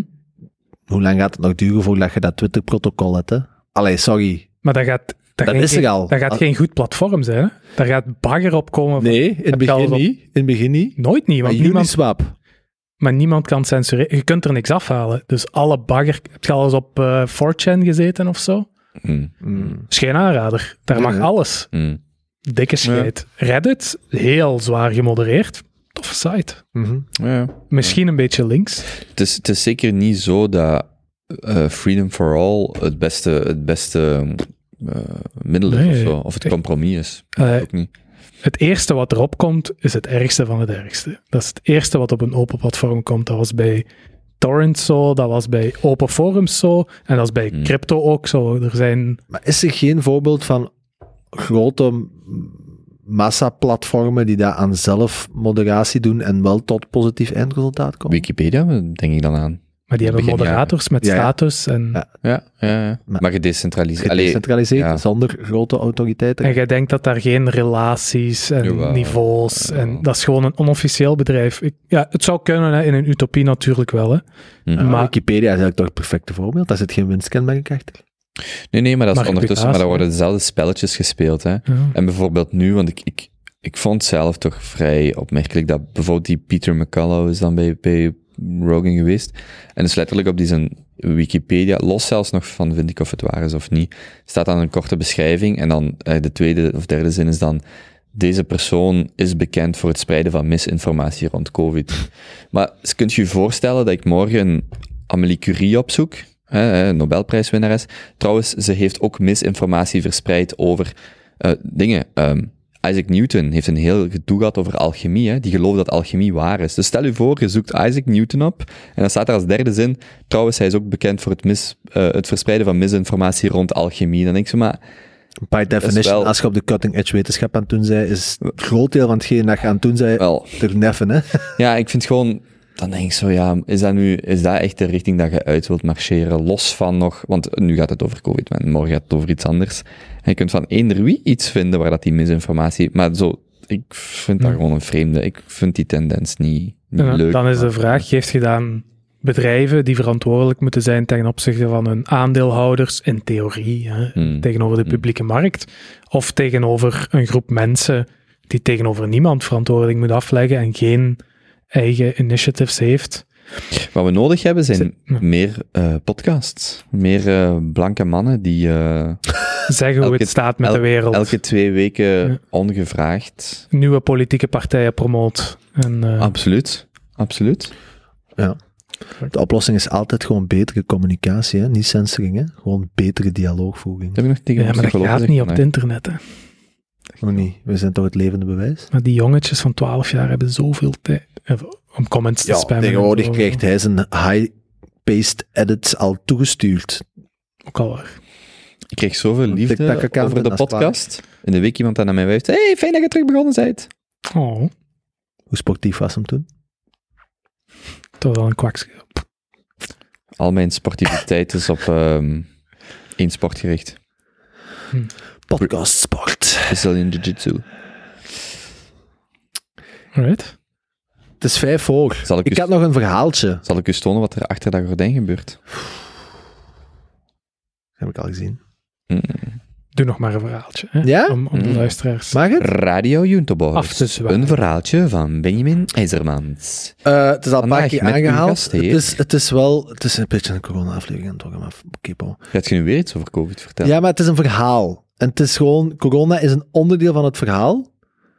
Maar ik vond het, ik vond het, het concept leuk. Er was eens, heel lang. Dus er was de uitvinder van de mRNA-technologie. Of een van de. Dr. Robert Malone. Ehm, en je hebt Chassidische Joden. Hè? Die heb je in Antwerpen ook. Maar die heb je in New York ook. Dat is een vrij grote eh, groep ervan. En er zijn twaalf hoofdrabbis. En die... Ja, dat zijn een beetje... Hij noemde die de Gandalfs van de... van de van de Joodse gemeenschap. Dus dat zei die, ik was eigenlijk die, die opgeroepen, omdat de Hasidische Joden hebben eigenlijk hun eigen wet. Oké, die fungeren wel in een land en in een stad met hun wetten, maar die, de, de Joodse gemeenschap heeft heel strikte normen. En corona breekt uit en die krijgen ook vaccins toegediend. En na een paar maanden zeggen die rabbis van, hey, wat is hier eigenlijk aan de hand? Ehm, kom het eens uitleggen, Dr. Robert Malone, hè? want dat is oud technologie. Want wat merkt die rabbis, en dat vond ik interessant, ehm, of grappig, die zijn perfect op de hoogte van alle menstruatiecyclussen van alle vrouwen in die, hun, in die hun gemeenschap. Dus je hebt, twaalf, je hebt die twaalf hoofdrabbis in New York en die hebben dan ja, hun, hun Chassidische jodengemeenschap opgedeeld in twaalf onderverdelingsjes en die weten van elke vrouw in hun onderverdelingsje wat die hun eh, cyclus is. Hmm. Want het is niet eh kosher, denk ik dan, dat het juiste woord is. Nee, niet rein. Om, ehm, om... Wat denk je dat koosje betekent? Ja, maar kosher is toch van eh, islam? Nee? nee, nee, nee. Is kosher Joods? Probeer nog eens. Ah, ja, oké. Halal, Jan. Juist, bo, kosher. En eh, het is niet kosher Of om... rein. Of wat bedoelt je nu? eh, ehm, om seks te hebben als... Of je moet- die mogen maar op een bepaald moment van de maand seks hebben, namelijk hè, als een vrouw vruchtbaar is, hè, voor de voortplanting. Dus die weten blijkbaar de menstruatiecyclussen, omdat als een kleine dan wordt geboren, dan zien die van, nee, maar hey, hey, hey, hey, jij hebt niet op een rein moment seks gehad met je partner Hm. kletsen. Hè? Dus daarom meten die Rebba is dat. En die vrouwen die winnen ingeënt met het mRNA-vaccin. En die begonnen daar bijwerkingen van te krijgen, zoals ehm, een verstoring van de menstruatiecyclus, onregelmatige cyclus. eh, mensen, vrouwen die daar al in eh, de, de, ja, die dat terug begonnen te menstrueren, die eigenlijk al klaar waren. En, en allee, oudere vrouwen op leeftijd. Ook vice versa, heel jonge meisjes die al vroeger begonnen te menstrueren. Dus die hadden zoiets van, wat is hier aan de hand? En ehm, dan is je...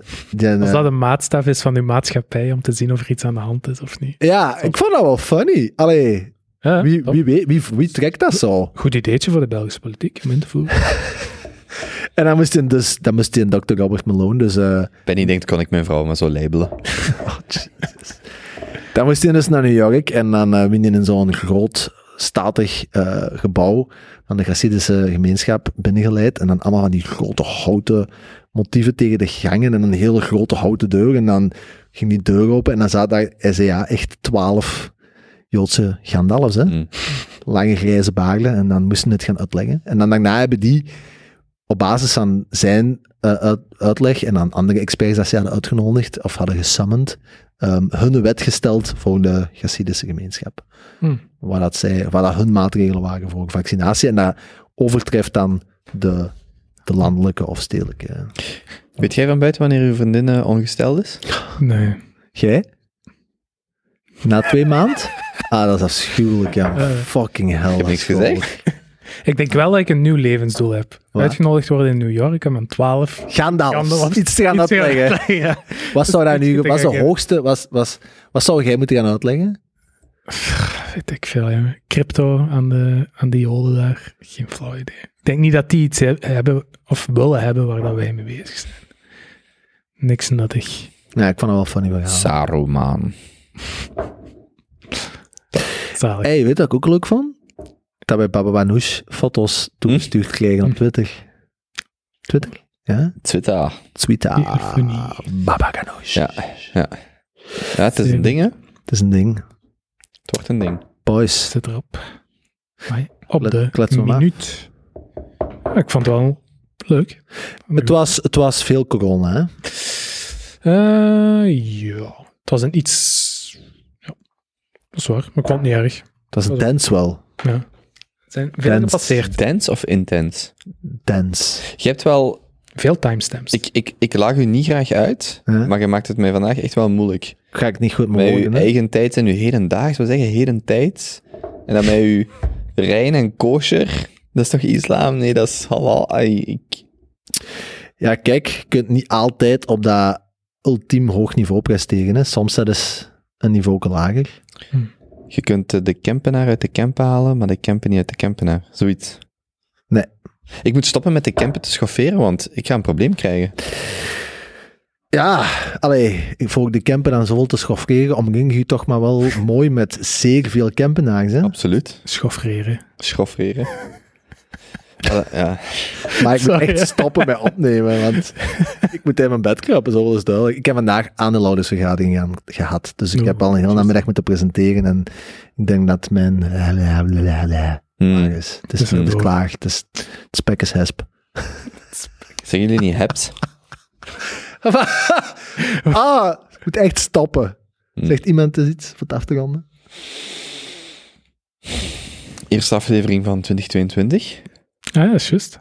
Nee. Zien we, het zit om een, eh, een, eh, een derde Junto-jaar. Wacht, hè. 19, maar ja, dat was het einde. 20, 21. Eigenlijk het derde jaar als we die paar afleveringen van 19 er niet bij tellen. Zot eigenlijk, hè. Derde ju- Ja. jaar Junto, boys. Drie jaar. Hoe lang denken Is- jullie dat we dit gaan volgen? Ik denk nog wel...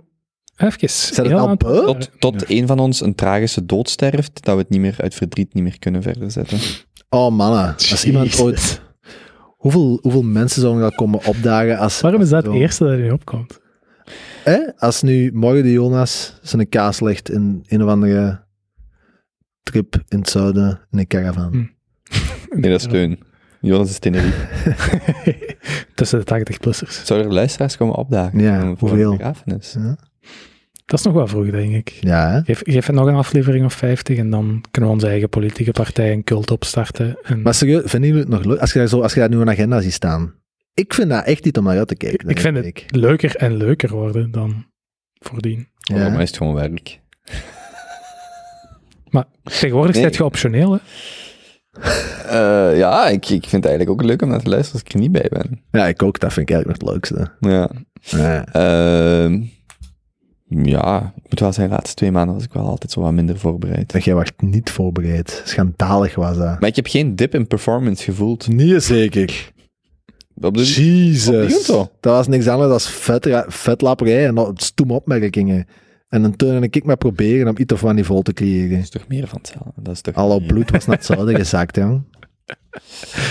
Same, same, but different. Kijk, Beuling is mijn favoriete bloedworst. Maar eh, wat met het eh maand wekelijkse format? Is, is dat nog een ding?